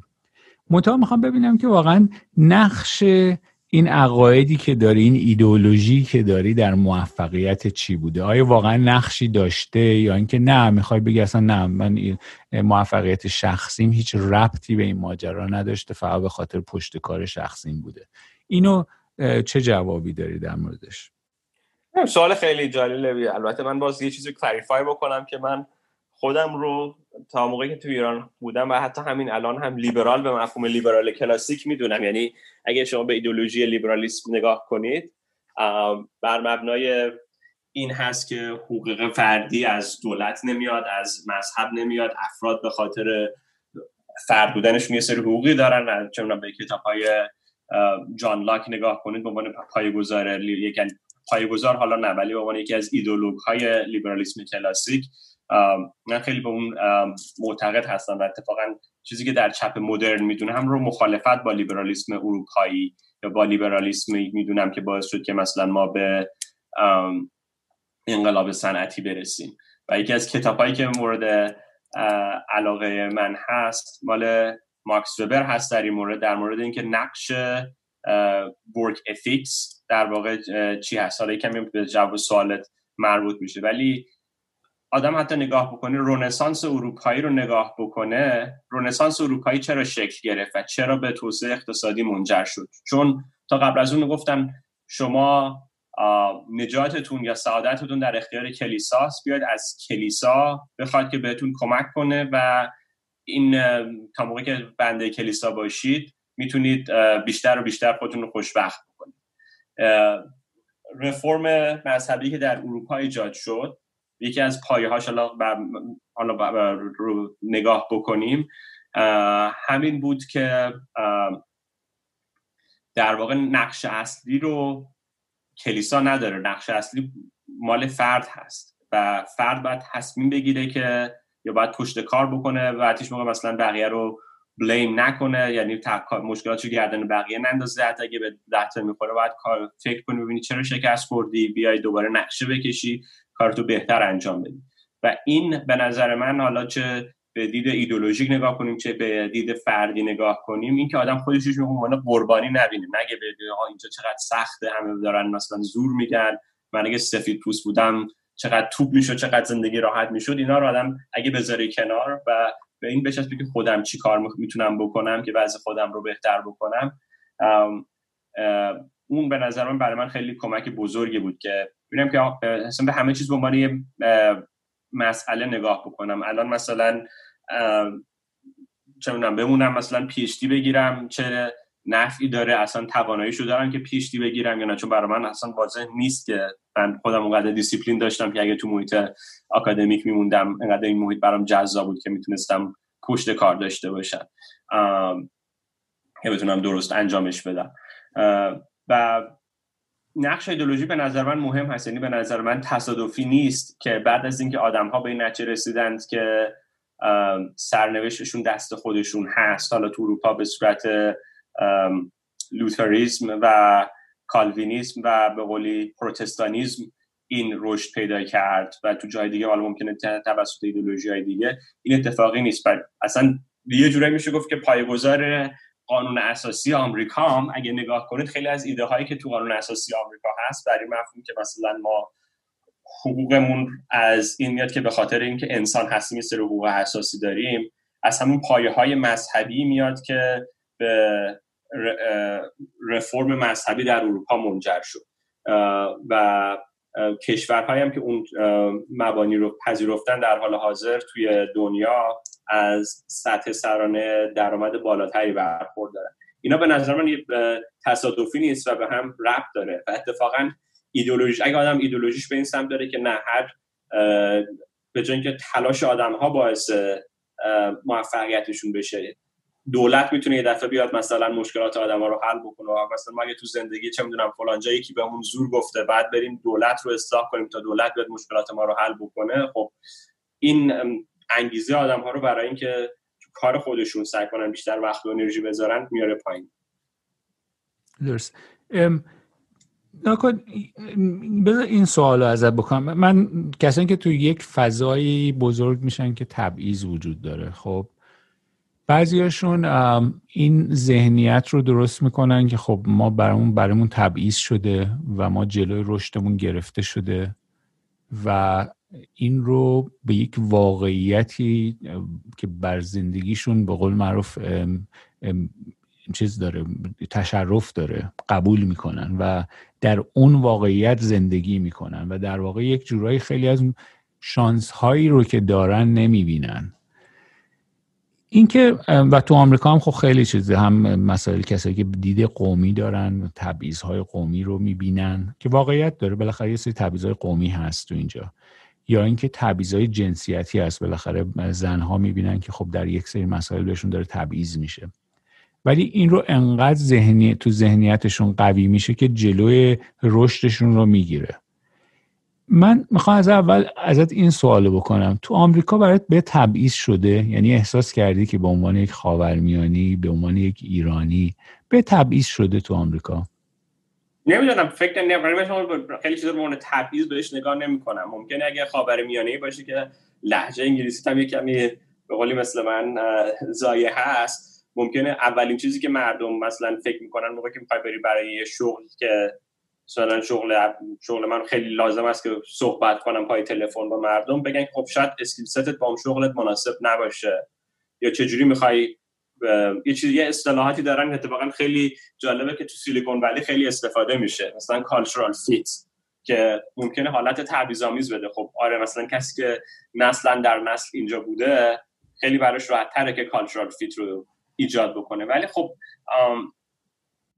چیزهایی که به عنوان تبعیض هست حتی کسی که ممکنه اون کار رو بکنه خودش یعنی کسی که میگیم عامل تبعیض هست خودش حتی شاید نمیگه داره تبعیض انجام میده. و یه چیزی که مهم هست اینه که آدم ببینه که واقعیت یک واقعیته. یعنی که مشکلاتی که من با ایدولوژی چپ دارم اینه که سعی می‌کنن بگن که نه چند تا واقعیت وجود داره چند تا واقعیت چیزای متفاوتیه حقایق متفاوتن. نه واقعیت یه چیزی که در دنیای خارج وجود داره. مستقل از اینکه ما چه درکی ازش داشته باشیم ممکنه درک ما فرق بکنه ولی واقعیت واقعیت حالا اگه درک ما فرق بکنه از اون واقعیت و درک ما اشتباه باشه ممکنه فرصت ها رو از دست بدیم. اگه درک ما این باشه که آره تبعیض وجود داره برای همین ما شکست خوردگانیم چون تبعیض وجود داره خب آره آدمش هیچ کاری نمی‌کنه.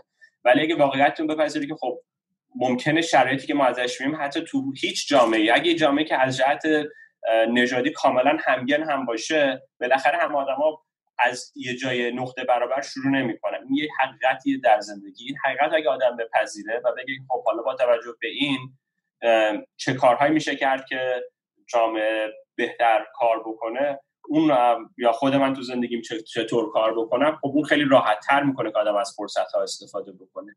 برعکس اگه همش بره به این که بگه خب تب چون تبعیض وجود داره دیگه ما شکست خورده ایم اون چیزی که در کنترلمون هست رو نمی‌تونیم انجام بدیم اون اتفاقا باز میشه که بعضی آدما بدتر بشه بالاخره مثلا کسی که چندین برابر حد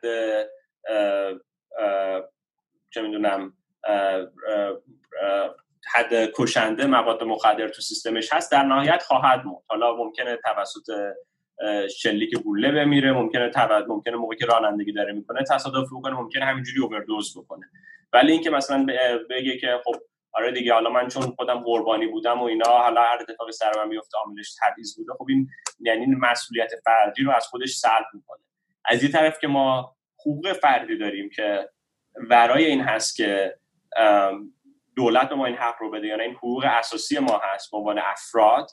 برای نژادمون هست برای جنسیتمون هست مسئولیت فردی هم داریم و فراموش کردن مسئولیت فردی باعث میشه که افراد فرصت که در زندگی دارن رو از دست بدن. مثلا یه چیزی یاد یاد بیارم حالا نمی‌دونم چقدر یاد هست یعنی بعد از 11 سپتامبر فکر کنم یه تو مترو داشتی می‌رفتی توی بقول قطار داشتی می‌رفتی نیویورک. و چند تا جوون بهت یه کرده بودن فکر کنم فهمیده بودن مثلا تو خاورمیانه ای یا حالا سفید پوست نیستی. حالا نمی‌دونم می‌خوای اونو بگی یا نه ولی می‌خوام بگم احساس چی بود؟ اونو چجور از اون یه چنین اتفاقایی مثلا چه برداشتی کردی و اون رو چجور برای خودت تحلیل کردی؟ درست. کمی شاید روی سگ منم در این قضیه ببینی اولا که آره در کنم بچه دبیرستانی بودن اصلا چند تا کاغذ سمت من پرت می‌کردن و اینا. اولا یه چیزی دیگه هم که حالا قیاس دیگه هم که داشتیم بود که خب یکی دیگه از مسافرهای قطار رفت باشون صحبت کرد و گفت که کردید خیلی زشت و اشتباه این یعنی اینجوری هم نبود که مثلا فقط چند نفر مزاحمت ایجاد کنن و کسی سلوک بکنن که اون اولا اون قسمتش برای من خیلی مثبت بود و من همیشه سعی می‌کردم روی اون قسمت هم فکر بکنم. بعدش هم به خودم گفتم که خب چند سال دیگه صبر کنید. من به قولی نمی‌خوام یه چیزی بگم که خلاف افت کلام باشه در این پادکست اینجوری. ولی من خودم به جایی میرسونم که حالا شما درش قطعش رو بخورید. یعنی خودم به اونها همچین چیزی میگم که حالا حالا شما مثلا دو تا کاغذ به سمت من پرت کرد حالا ممکنه من سی ثانیه هم عصبانی بشم پنج دقیقه هم عصبم خورد بشه یه ساعت بعدش هم دیگه برگردم به زندگی نرمالم. ولی این همیشه سعی می‌کنم از این استفاده کنم برای اینکه خودم رو به خودم انگیزه بدم که سختتر کار کنم و موفق تر بشم. و یه جوری آدم از همین که آدم خشم کورش رو از یه اتفاقی به انگیزه تبدیل کنه به نظر من یکی از چیزهای نکات خوبی است که آدم می‌تونه تو زندگی شخصیش اعمال کنه. آره من مثلا اینو گفتی تو یه ماجرا یادم افتاد. من سال دوم و سوم دبیرستان اون زمان ترکات بود. من ترکات می‌رفتم بعد اینا هیچ وقت از دان... از دبیرستان ناظری نفرستادن که ببینم من اونجا هستم یا نیستم. و من اصلا نمی‌دونستم یه چنین چیزی باید بیاد یه ناظری بیاد که چک کنه هست یا نیستی بعد اینا من مال یادم نمیاد میگم سال اول دوم شاید بود. آخر این ماجرا فهمیدن که من هیچ ناظری نیومده که چک کنه. و کسی که مسئول تحریکات دبیرستان بود این رفتم پلوشو و این ماجرا دیگه روشن شده بود. که آقا شما باید از اصلا کل سال دوم رو باید از اول بخونید. یعنی شما به خاطر این قضیه که ما نمی‌تونیم ثابت کنیم که چنین اتفاقی افتاده شما باید کلا این سال رو به قول معروف رد بشید برید از اول کار شروع بکنید. باور میشه یعنی خاطر اینکه یک اشتباهی خودشون کرده بودن می‌خواستن من رفوزه کنن. مال شاگردی که یکی دو بار مثلا شاگرد دوم دبیرستان شده بود نمی‌دونم کلی موفقیت دیگه داشت. داشت یه چنین رفتار می‌کرد. و از این آدمای مذهبی چیزی هم بود که نمی‌دونم اصلا به آدم نگاه هم نمی‌کرد موقعی که صحبت می‌کنه. یعنی آدمی که کاملا آدم رو هیچ بهش نگاه می‌کنن. و من واقعا اون احساس رو همین چیزی که میگی داشتم که یه روزی میشه که خب این چیز عوض میشه می‌دونی؟ و من اونم اون انرژی رو اون تبعیض رو حالا اون رفتار رو به این شکل دیدم که خب این رو من به عنوان یک انگیزه که بیشتر کار بکنم و واقعا خودم رو به یه جایی برسونم دیدم و اینو یادمه واقعا یه چیزی بود که شاید یه ماه من درگیرش بودم. اینو میگم در شرف رفوزه شدن از یک سال تحصیلی بودم. و اینکه حالا آخر واقعا شانسی من پدرم یه روز اومد و حالا مدیر دبیرستان روی خوشش بود اون روز و گفتش حالا مسئله نیستش درستش می‌کنیم. یعنی خیلی ساده درست شد قضیه بعد از یه ماه دوندگی و غیره. ولی این رو من می‌فهمم و مسئله تب... تبعیض رو واقعا آدم ها به دو نوع مختلف می‌تونن رفتار باش مقابله بکنن. یکی اینکه همین ازش استفاده کنن که بهشون نیرو بده و یک جهت دیگه ازش نه اینکه خودشون رو قربانی ببینن و این تبدیل بشه که بیشتر به قول معروف خودشون رو سرکوب کنن یا خودشون رو احساس کنن که چون تبعیض بهشون شده دیگه این توضیح میده ناموفقیتشون رو و تو زندگی از زندگی راضی نمیمونن. یعنی آدم هایی دیدم که حالا اصلا مهم هم نیست که در چه لولی از موفقیتن چون موفقیت نسبیه دیگه. بالاخره ممکنه تو یک بنا باشی ولی احساس موفقیت بکنی تو کارت یا ممکنه یک یک رفتگر باشی احساس موفقیت بکنی. موفقیت کاملا نسبیه توی کار تو زندگی آدم و رضایت از زندگی نسبیه. منتها کسانی که این تبعیض رو این بدشانسی های زندگی رو به یک شکلی چیز می‌کنن که بهشون یک اجحافی شده و تمام زندگی ناراضی میمونن از زندگی و زندگی رو به یک شکلی می‌بینن که اگر این اتفاقات نمی اومد نمی افتاد یک, یک جوری زندگیشون متفاوت می‌شد. این رو من خیلی دیدم. واقعا واقعا فکر می‌کنم که شاید یعنی این بحثی که پیش کشیدم که چجور محافظ کار بودن یا اون ایدئولوژی conservatism کمک می‌کنه آدم موفق بشن فکر کنم یه بخشش اینه که آدمایی که conservative ن به personal responsibility بیشتر اهمیت میدن یعنی به, به اهمیت اینکه شخص مسئوله. مسئولیت شخصی رو بهش اهمیت بیشتر میدن و این باعث میشه که با این اتفاقاتی که براشون میفته تبعیضایی که می‌بینن یا اتفاقات بعدی که میفته بهتر برخورد کنن. چون یعنی واقعا اگه ایدئولوژی تیم باشه که آقا فرد مسئوله تو نمیای دیگه این مسائل رو به این شکل ببینی که توی جامعه داره به خاطر طبق... جایگاه طبقاتی داره بهت اچاف میشه و جلوت گرفته شده. تو خودت رو به عنوان یک فرد می‌بینی که قدرت داره توانایی داره می‌تونه تغییر ایجاد بکنه. اگر صدی جلوشه می‌تونه صد رو بشکنه می‌تونه فائق بشه به اون صد. و این من با اینکه میگم خودم آدم چیز نیستم که کانسرواتیو باشم یا محافظه کار باشم این قسمت اینکه چقدر به فرد اهمیت داده میشه و فرد رو توانایی بهش داده میشه داده میشه که فائق بشه بر مشکلاتی که جلوش هست. من از این, این قسمت واقعا ایدئولوژی حالا کانسرواتیویسم که در جهان فعلی به عنوان کانسرواتیزم شناخته میشه رو من بهش احترام می‌ذارم و واقعا به نظرم یک چیزی که ای کاش بخش زندگی هر کسی بشه که بفهمن که در نهایت رضایت از زندگی خودمون مسئولیتش با خودمونه و با کس دیگه ای نیست. و اگر در این زمینه ما ناموفقیم تهش خودمون مسئولیم. و درسته که بالاخره اتفاقات زندگی تاثیر می‌ذاره. خب تو اگر کسی باشه که در سوریه مثلا به دنیا آمدی و سر بم داره میریزه نمی‌دونم حافظ اسد داره خونت رو خراب کرده در آواره شدی در نمی‌دونم دو تا بچه تو از دست دادی. این خب بالاخره یک جاییه که خب خیلی جای دیگری است. می‌دونی؟ یعنی بالاخره از اون اون آدم همین که زنده بمونه و بتونه زندگی بکنه واقعا موفق بوده. یعنی نمیشه چیز کرد.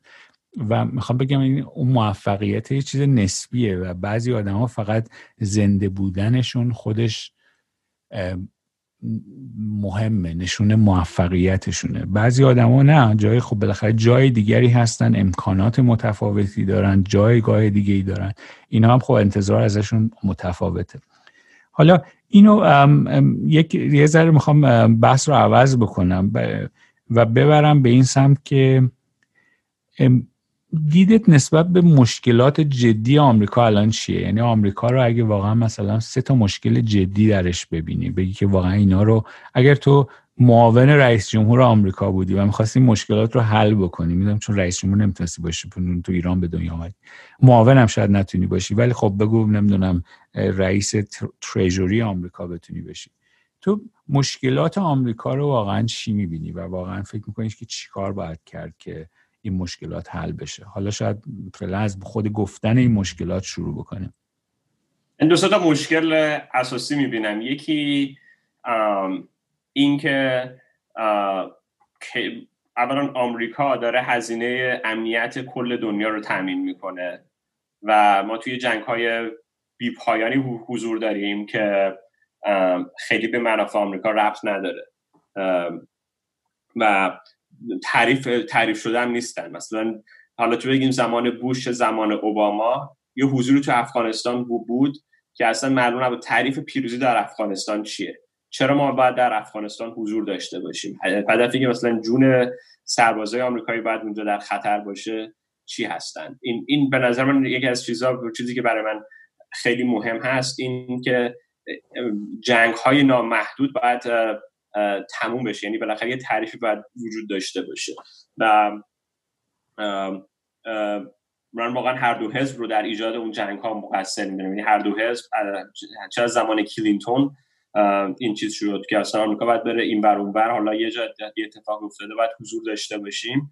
این خیلی به نظر من درست نیست. دنیا خیلی کشور پرمدعا داره. حالا اگه یه جای مشکلی هست که خیلی به منافع ملی آمریکا ربطی نداره نباید که ما خودمون رو بریم اونجا درگیر بکنیم. حالا مثال دیگه هم همین ناتو هست. ناتو یه به نظر یه موزل خیلی بزرگیه که ما داریم برای آلمان مثلا امنیتش رو در برای روسیه تضمین می‌کنیم ولی آلمان از اون طرف به قول جفتک میندازه. مثلا از اون طرف میاد میگه که نه حالا من می‌خوام فلان کارم با روسیه بکنم.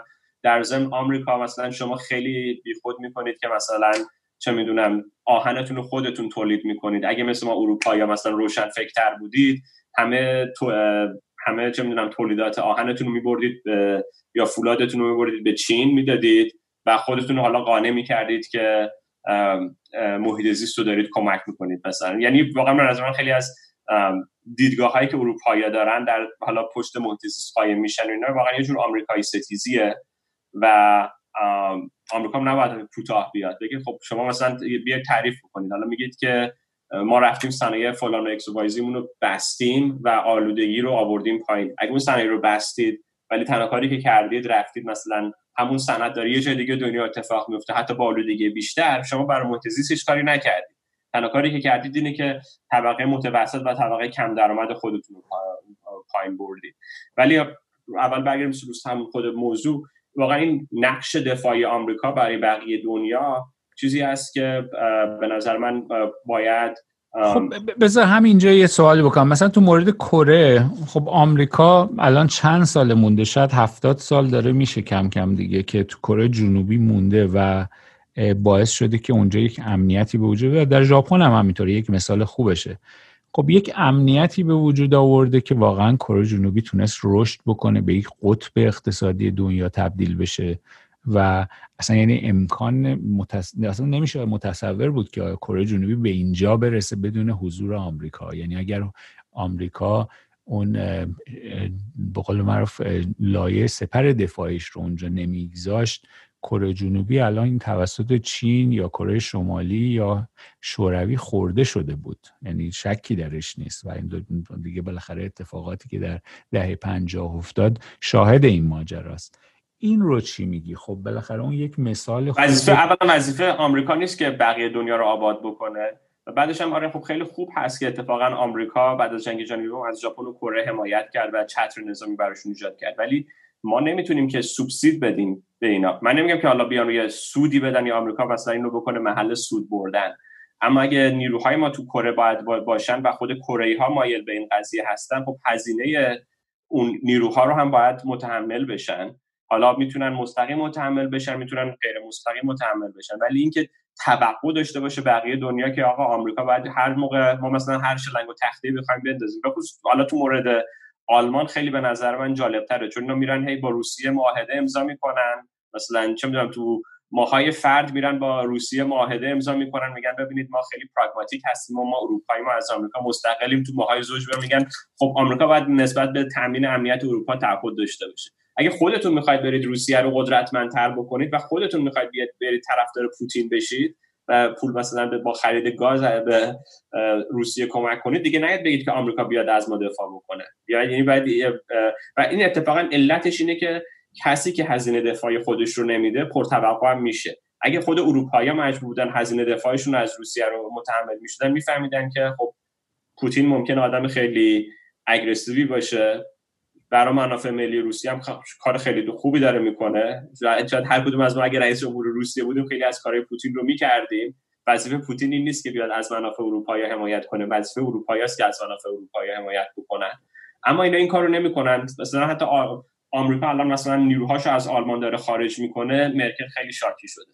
و این اتفاقا به نظر من خوبه کمی شاکی بشن. چون باید بفهمن که خب یمن ماست چقدر کرده میده. اگه می‌خواید که ما نیروهامون رو بذاریم اونجا و منابع بالاخره اینا مجانی که نیست. باید حداقل یه حداقل احترامی هم قائل باشید برای مثلا منافع خودتون. حالا نمیگی منافع آمریکا ولی برای منافع خودتون احترام قائل باشید. آره ولی خب آمریکا تا یه حدی بالاخره فری ترید یا حالا تجارت آزاد رو سعی کرده که برقرار بکنه و ازش دفاع بکنه. یعنی حالا درسته که شاید مثلا آلمان قدرش رو ندونسته شاید نمی‌دونم کره جنوبی هزینهش رو نداده.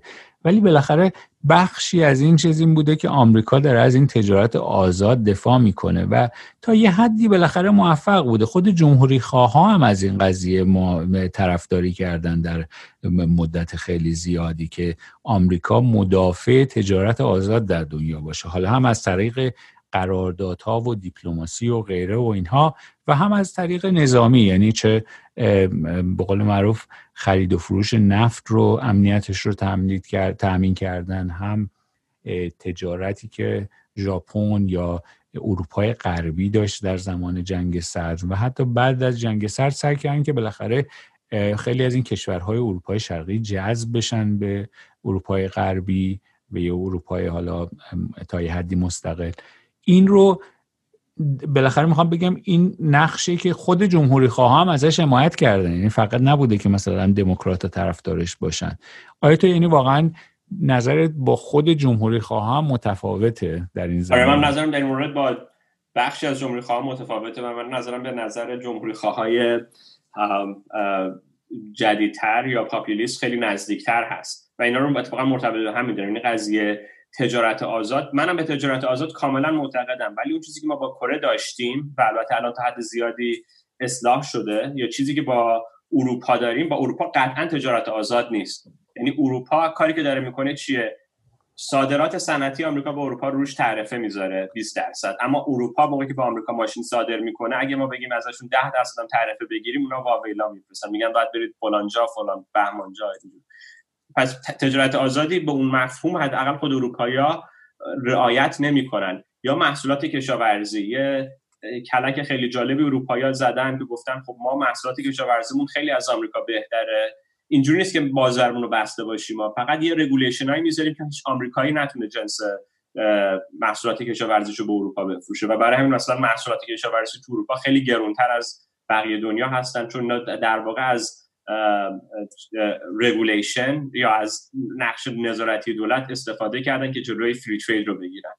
به نظر من free trade خیلی چیز خوبی هم هست. اتفاقا اگه شریک های ما به free trade اتفاق اعتقاد داشته باشن باید باشون free trade داشت. ولی free trade نمیشه به صورت selective باشه که فقط اروپا میفرسته به آمریکا بگیم که این free trade ه و برعکسش free trade نیست. و یه علت خیلی سیاسی هم داشت. اگه اگه حالا شما برید به پایه های حزب ها نگاه بکنید کسایی که از فری ترید اینجوری لطمه می‌بینن. یعنی فری ترید چه جوری بود؟ اینجوری بود که اگه تو میبردی کارخونت از آمریکا بیرون می‌تونستی محصولات تو با قیمت ارزونتری تولید کنی بیای تو آمریکا, تو آمریکا بفروشی همون محصولات رو.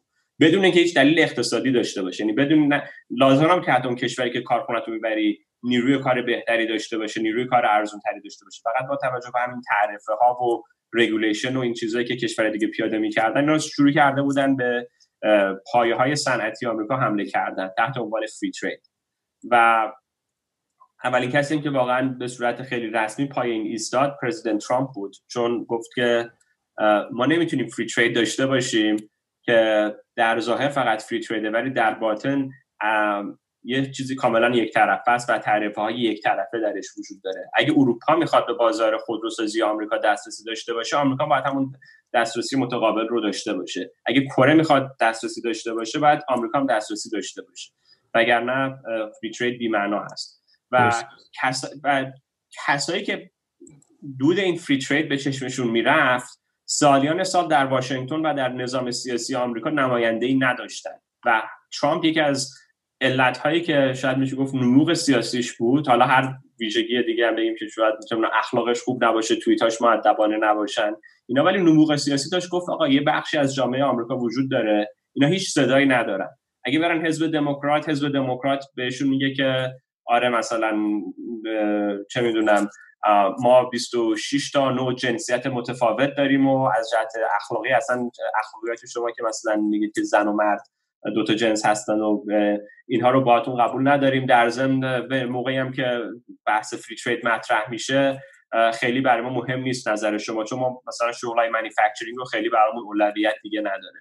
این حزب دموکرات خونه نداشتن حزب جمهوری خواهم خونه ای نداشتن. این حزب جمهوری خواهم نمی‌رفت با این رای دهنده ها ارتباط برقرار کنه. حزب جمهوری خواهم گفت که خب من مثلا بیسم کسایی هست که ممکنه سرمایه های بزرگ باشن یا کسایی باشن که توی این کارخونه سرمایه گذاری کردن. خیلی حالا برای من مهم نیست که شما شغلتون از دست بدید. این تا 2016 اون بخش از جامعه آمریکاییش صدایی نداشت و بعد از اون بود که در واقع یکی از احزابی که از دو تا حزب شروع کرد بره به سمت اونها حالا تا حد زیادی هم شاید برنی سندرز هم سعی کرد بره به سمت اونها منتها مشکلی که برنی سندرز داره اینه که سیاست های مهاجرتیش خیلی برای کسایی که توی اون مثلا شغل های صنعتی دارن کارگرای صنعتی جذابیت نداره. ولی کارگرای صنعتی خیلی سیاست های President ترامپ براشون جذابیت داره. چون دقیقا همین قضیه پوشالی بودن این free trade رو free trade ی که برای هفتاد سال به عنوان پای سیاست خارجی به آمریکا بود رو زیر سوال برد گفت ما چرا باید free trade داشته باشیم وقتی که این free قوانین free trade توسط یه سری سیاستمدار فاسد مثل مثلا هیلاری کلینتون و بیل کلینتون و خود بایدن نگوشیت میشه و هیچ موقع نفعی به, نفع به شهروندان آمریکایی نداره. و این در کنار همون قضیه نظامیه که ما فری ترید داریم برای نفع مردم آمریکا یا فری ترید داریم برای اینکه مثلا می‌خوایم خیر بقیه بقیه دنیا باشیم. یکی از مهمترین قسمت هایی که توی فری ترید برای من جالب هست که چطور به قشر متوسط آمریکا داره درش ظلم میشه و اتفاقا یه بحث بحث چیز سیاسی کرد قضیه دارو هست. یعنی دارو رو مثلا هم میگن فری ترید فری ترید ولی مثلا یه داروی انسولین تو آمریکا قیمتش که موقع ده برابر داروی انسولین تو بقیه دنیاست. چون هیچ از این قوانین فری ترید در مورد انسولین یا در مورد دارو یا مواد بهداشتی اعمال نمیشه. اتفاقا چیزایی که برای قشر متوسط آمریکا خیلی مهم هستن. حتی دموکرات ها موقعی که می‌خوان در مورد مدیکیشن و هلت کیر صحبت کنن هیچ موقع نمیان به این فری ترید اشاره بکنن. همیشه میگن که خب حالا بیام یه سیستم دولتی بزرگتر ایجاد کنیم یا حقوق دکترا رو محدود کنیم و این مثلا راه حل ماست برای محدود کرد پایین آوردن هزینه درمانی. ولی در بخش زیادیش به خاطر این هست که در مورد دارو و محصولات فارماسوتیکال و محصولات دارویی فری ترید وجود نداره. یا نداشته حداقل تا موقعی که سه ماه پیش پرزیدنت ترامپ این رو توی یکی از فرمانهای اجراییش مجبور کرد بگن که آقا شما اگه یه چیزی رو تو آمریکا دارید میفروشید این قیمتش نمی‌تونه با آلمان خیلی فرق بکنه. نه یه جای کار میلنگه. و این قضیه حل, حل کردن این ترید تریتی ها به نظر من یکی از مشکلاتیه که آمریکا باید باش دست و پنجه نرم کنه و در آره تو در مورد همین دارو مثلا آیا دنبال این هستی که مثلا قیمت ها رو یک جوری دولت اتفاقا تثبیت بکنه یا اینکه دنبال اینی که کاملا به سمت بازار آزاد بری یا اینکه مثلا دولت بیاد بخش تحقیق رو تحقیق و توسعه رو پولش رو بده ولی باز مثلا قیمت ها رو کاملا بازار آزاد تبدیل کنه. راه حلت واقعا چیه؟ مثلا بازار آزاد یعنی به وظیفه دولت نیست که بیمار تحقیق توسعه بشه چون بعدا سر اینکه چجور تحقیق خوب هست دولت نمی‌تونه تصمیم درست بگیره. مثلا چه می‌دونم شاید 20 تا تکنولوژی وجود داشته باشه حالا کی لابی بکنه اون خودش فساد خودش رو داره. من به بازار آزاد معتقدم و بازار آزاد مفهومش اینه که بازار یعنی چی؟ یعنی هر چیزی یه قیمت داشته باشه نه اینکه 20 تا قیمت داشته باشه. اون میشه بازار دلار جهانگیری که مثلا بگیم دلار چرا 200 تومنه بعد مثلا دو تا کوچه اون برتر دلار واقعی قیمتش فرق بکنه. این این که مثلا بین آمریکا، کانادا و مکزیک و آلمان و فرانسه و هند قیمت مواد دارویی نباید فرق بکنه این اتفاقا عین بازار آزاده. فرق هر موقع که دیدید یه چیزی تو آمریکا ده برابر بقیه دنیاست اونجا یعنی یه جای کار میلنگه و یه کسی داره بازار رو سلامت بازار رو زیر سوال می‌بره. همینطور که قیمت طلا در دنیا تقریبا یه چیز تثبیت شده است. قیمت نفت یه چیز تثبیت شده است. حالا ممکنه بگیم که نفت مثلا تو فلانجا چون نزدیک چاه نفتی یه کمی ارزون تره چون هزینه حمل و نقلش پایینتره فلانجا یه کمی بیشتره چون هزینه حمل و نقلش بالاتره. ولی غیر از این چیزهای خیلی غیر از این عوامل خیلی ای و specific جغرافی نباید مثلا قیمتی کالا خیلی فرق بکنه. انسولین هم نباید فرق بکنه. اتفاقا اینکه انسولین تو آمریکا خیلی گرونتر از بقیه دنیا هست این نشون میده که بازار, آز... بازار آزاد رو یک کسی اینجا زیر سوال برده. حالا ممکنه مکانیزمی که زیر سوال بردن اتفاقا همین ترید تریدیا باشه که بگن که خب برای همه چی ما فری ترید داریم ولی مثلا انسولین رو نمیشه وارد کرد. فقط بعد مثلا فلان کمپانی حق داره تولید بکنه. اون با فری ترید خیلی فرق می‌کنه. اگه شرکت های بزرگ می‌خوان به جامعه و به قشر متوسط بگن که خب ما فری ترید داریم برای اینکه یه تولید صنعتی در آمریکا انجام بشه باید هزینهش از بقیه دنیا پایین تر باشه خیلی قابل قبوله.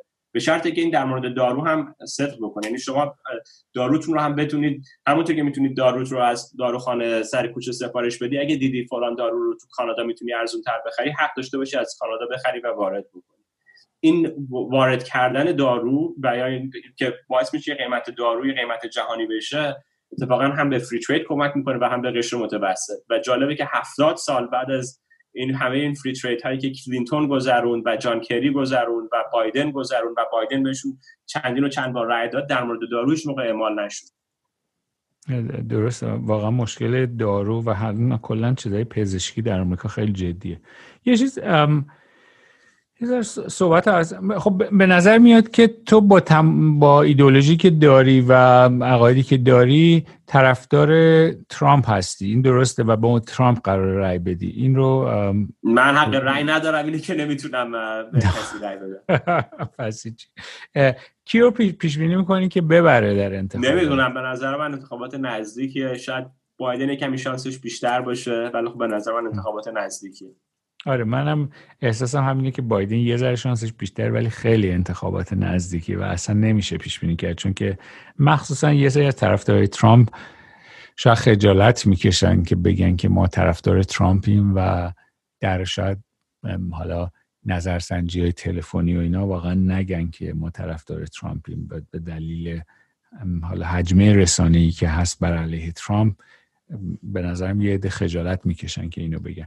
ولی خیلی اون ایالت هایی که کارساز هستن در, در نتیجه انتخابات خیلی نزدیکه و کاملا با دو سه درصد جابجا شدن آرا می‌تونه خیلی از اینا عوض بشه. و اون دو سه درصد به نظر من تو اون بقول در محدوده هستن که ممکنه افراد به قول معروف غلط جواب بدن تو نظرسنجی جواب ندن. اینو برای همین واقعا خیلی سخته گفتنش و می‌تونه کاملا نتیجه انتخابات رو عوض بکنه و نتیجه بالاخره چهار سال آینده آمریکا رو عوض بکنه. حالا به جز آمریکا واقعا خیلی هم تاثیر خود خواهد گذاشت در مورد مسائل ایران. تو خودت در مورد ایران واقعا چی فکر می‌کنی؟ آیندهش رو چی فکر می‌کنی؟ من خودم حالا شخص به شخص میگم من واقعا آینده کوتاه مدت ایران رو خیلی منفی می‌بینم. یعنی تمام گزینه هایی که می‌بینم گزینه های منف... بقول معروف منفی یعنی حالا خامنه ای بمونه در قدرت که خب تحریم ها ادامه پیدا خواهد کرد شرایط جهانی بر علیهشه و کشور فقیرتر میشه و از سرکوب بیشتر میشه. اگر سپاه برنده ماجرا بشه باز هم چه بس وضعیت کشور بدتر از این که هست هم بشه. خامنه ای حتی مردنش هم شاید چیزی رو عوض نکنه از اون جهت که واقعا گزینه دیگری نیست و گزینه هایی که الان هستن خودشون اکثرشون چه بسا از خود خامنه ای هم بدتر باشن و ایران رو به جای بدتری ببرن. و متاسفانه با اینکه اعتراضاتی در ایران رخ داده و اعتراض خیلی جدی بود یعنی نارضایتی خیلی زیاده در ایران در این هیچ شکی وجود نداره. منتها با توجه به اینکه اینها اکثر آدم هایی که بقول از سرشون به تنشون میارزیده رو یا کشتن یا روندن از ایران. و واقعا اجازه نمیدن که هیچ چیزی شبکه‌ای در ایران شبکه شروع بشه و بتونه قدرت بگیره که بتونه حالا یا انقلابی بکنه یا بالاخره نیمچه تغییری درست بکنه. اینا تمام راه ها رو بستن. یعنی واقعا برای همین من آینده کوتاه مدت ایران رو خیلی منفی می‌بینم و واقعا میگم ای کاش اینجوری نبود و ولی واقعیت رو می‌خوام بگم. یعنی اون چیزی که خودم استنباط خودم رو دارم بلند بلند میگم. تو نظرت چیه در مورد وضعیت ایران؟ در مورد وضعیت ایران من چون خودم ایران نبودم خیلی به خودم جرأت رو نمیدم که اظهار نظر شدد و قلاز بکنم. در نهایت چیزی که تصمیمی که مردم خود ایران اصلا بهتر می‌تونن بگیرن و حالا ما شاید به عنوان کسی که خارج از ایران هستیم نهایت کاری که بتونیم بکنیم اینه که اجازه بدیم صدای مردم ایران شنیده بشه و گروه مثل نایاک یا حالا مثلا بگیم که اصلاح طلبان صادراتی که خود حکومت فرستاده بیان تو جای مختلف صحبت بکنن از طرف مردم ایران اونا نیان قبضه بکنن و بگن که خب حالا بیایید بین بد و بدتر انتخاب بکنید یا مثلا تاجزاده سمبل چه می‌دونم آزاد اندیشی و چکاد آزاد اندیشیه یا اینکه مثلا چه می‌دونم فلان کسی که ما هی می‌خوایم توی بوق کرنا بکنیم چون یه سری افراد هستن. حالا چه می‌دونم معمولا میگن اینا 200 روز اعتصاب غذا کردن و هنوز زندن. یه سری خبرهای مشکوک که اینجوری هست اینا رو ما اجازه بدیم که حداقل صدای کسایی توی که توی ایران هستن که اگه دو هفته غذا نخورن ممکنه مثلا تلف بشن که به نظر آدم واقعی کسی است که اگه دو هفته غذا نخوره تلف میشه نه کسی که بتونه صد روز اعتصاب غذا بکنه. اجازه بدیم صدای افراد واقعی شنیده بشه. یعنی من واقعا خیلی خودم تو, کار پیش بینی نمی‌خوام باشم یا تو کار تعیین تکلیف ولی حداقل اجازه بدیم که صدای افراد شنیده بشه و مثلا گروه هایی که حالا بگیم ارتباط نزدیکی با خود حکومت دارن یا با افراد حکومت دارن نیان اجازه بدن صدای مردم ایران خفه بشه؟ این واقعا خب نکته منم موافقم باشه. یعنی واقعا به نظرم صدای کاری که ما می‌تونیم بیشتر در خارج کشور بکنیم ما که واقعا خب نقشی در داخل نداریم و واقعا بیشتر همینه که بتونیم صدای مردم ایران رو منعکس بکنیم. و حالا در هر قسمتی که بتونیم یه کمکی بکنیم. یعنی واقعا بیشتر کسانی که خارج از ایرانن نقش حمایت کننده دارن و آخرین باری که کسی از خارج از ایران نقش رهبریت بازی کرد خواهد شد. واقعا خب انقلاب هفت بود که لزوما به جای خوبی ختم نشد. واقعا و واقعا باید به این سمت بره که مردم بتونن انتخابشون رو بکنن و شرایطی به وجود بیاد که تو ایران بتونن مردم آزادانه انتخابشون بکنن. منتها اینکه چجور به اونجا برسونیم واقعا من خودم برام سوالیه و نمی‌دونم. کاش جوابی براش داشتم. بذار یه ذره چون داریم به کم کم به آخر برنامه رسیم ذره بحث شخصی بکنم. من خودم چند ماه الان چهارده ماه پدر شدم و تجربه واقعا فوق العاده ای بوده. و می‌دونم که تو هم خیلی قبل از من پدر شدی و تجربه می‌دونم که پدر خوبی هستی و خیلی برای پسرت خیلی زحمت می‌کشی.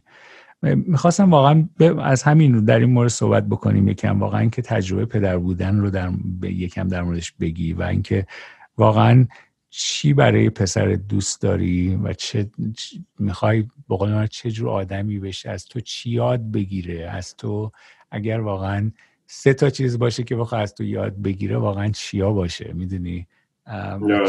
چجور تو براش یک حالا الگو هستی یا نیستی؟ می‌دونی؟ اینو اینو یکم در مورد صحبت بکنیم. درست. خب یه جورایی این هست یعنی باید اینو بپذیره که هویت فرزندش و هویت خودش فرق می‌کنه. اونو باید خودشون بفهمن چی می‌خوان و چی دوست دارن. ولی چیزی که برام امیدوارم که پسرم از من بشنوه اینه که هیچ موقع تسلیم نشه هیچ موقع به قولی گیواپ نکنه هیچ موقع خودش رو فکر نکنه که مثلا چه میگم قربانی شرایط هست برای حل دیگه نداره و سخت کوشی و ورک اتیک داشتن به قولی به نظر من صفاتی هست که من خیلی دوست دارم که تو پسرم ببینم و به قول در نسل بعدی خیلی بهتر و بیشتر از خود من حضور داشته باشه. آره منم واقعا فکر می‌کنم که چیزایی که میشه آدم یاد بده به بچهش این که خب هم که بدونه که خودش مسئول تمام قضایا هست مسئول خود زندگیشه. و این واقعا من برام هم مهمترین چیزی که دوست دارم خودش یاد بگیره این که خودش مسئول زندگیشه. و اینکه همین که واقعا دوست دارم که یه آدمی به بار بیاد که هم امید داشته باشه هم آدم نگاه مثبتی به زندگی داشته باشه. این واقعا اگر بتونم اینها رو بهش منتقل بکنم فکر کنم 50 درصد یا 70 درصد کار انجام دادم. و واقعا خود من شخصا قبلش فکر نمی‌کنم یک چنین تجربه پرباری باشه. یعنی واقعا تجربه پدر بودن یک یک جور مسئولیت هم هست. اینکه چقدر آدم مسئولیت داره در مقابل یک فردی که تازه به دنیا اومده داره همه چیز رو از پدر و مادرش یاد می‌گیره. مثلا در مورد در زمان کرونا. خب به دلیل محدودیت رفت آمدی که هست از با تعداد های کمتری هم طرف هستن. و اینکه واقعا این الگو بودن یا اینکه به قول منشأ آموزش بودن آدم رو در یک شرایطی قرار میده که اصلا آدم احساس خیلی مسئولیت سنگین تری می‌کنه و واقعا مراقب تمام یه جوری مراقب تمام رفتاراش هم میشه. چون واقعا من احساس می‌کنم که خیلی ساده پسرم کارهایی که از من می‌بینه رو یاد می‌گیره. یعنی سریعا یک واکنش کوچیکی یاد انجام میدم یاد می‌گیره. حالا چه درست باشه چه غلط باشه. و این مثل یک ابریه که حالا جذب می‌کنه همه چیزها رو می‌دونی؟ که و خیلی راحت یاد می‌گیره. و همین یاد راحت یاد گرفتن باعث میشه که آدم واقعا مواظب رفتار خودش باشه. چون میگه که من هر کاری بکنم الان این سریعا یاد می‌گیره و براش تو زندگیش یک چیز مهمی میشه.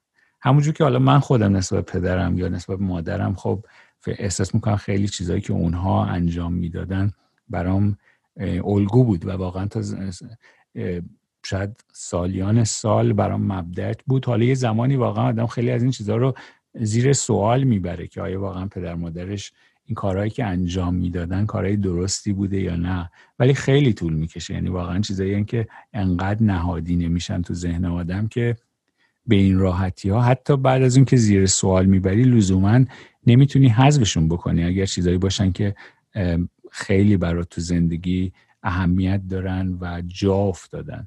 اینو واقعا تجربه که شاید واقعا قبل از پدر شدن من واقعا درک نمی کردم و حالا تو اون زمان که تو پدر بودی و پدر هستی میگم اون زمان که فرزند کوچیکتر بود من دیده بودم تو نوع رفتارت با فرزند تو. ولی الان که خودم برام اتفاق افتاده می‌فهمم که خب چقدر این چیزا اهمیت داره و چقدر مهمه که آدم تلاش بکنه که بتونه پدر خوبی باشه. دیگه فکر کنم چیزایی که سواله عمده ای که من داشتم ازت تموم شده. چیزی هستش که بخوای صحبت بکنی یا حرفی هست که بخوای بزنی؟ بالاخره زمان حالا چند دقیقه هم وقت داریم. نه چیز خاصی وجود نداره و خیلی متشکر و خیلی هم خوشحال شدم که صحبت کردم و سپاس از تو و همه عوامل فنی و به قولی نودال گودال و عوامل پشت صحنه.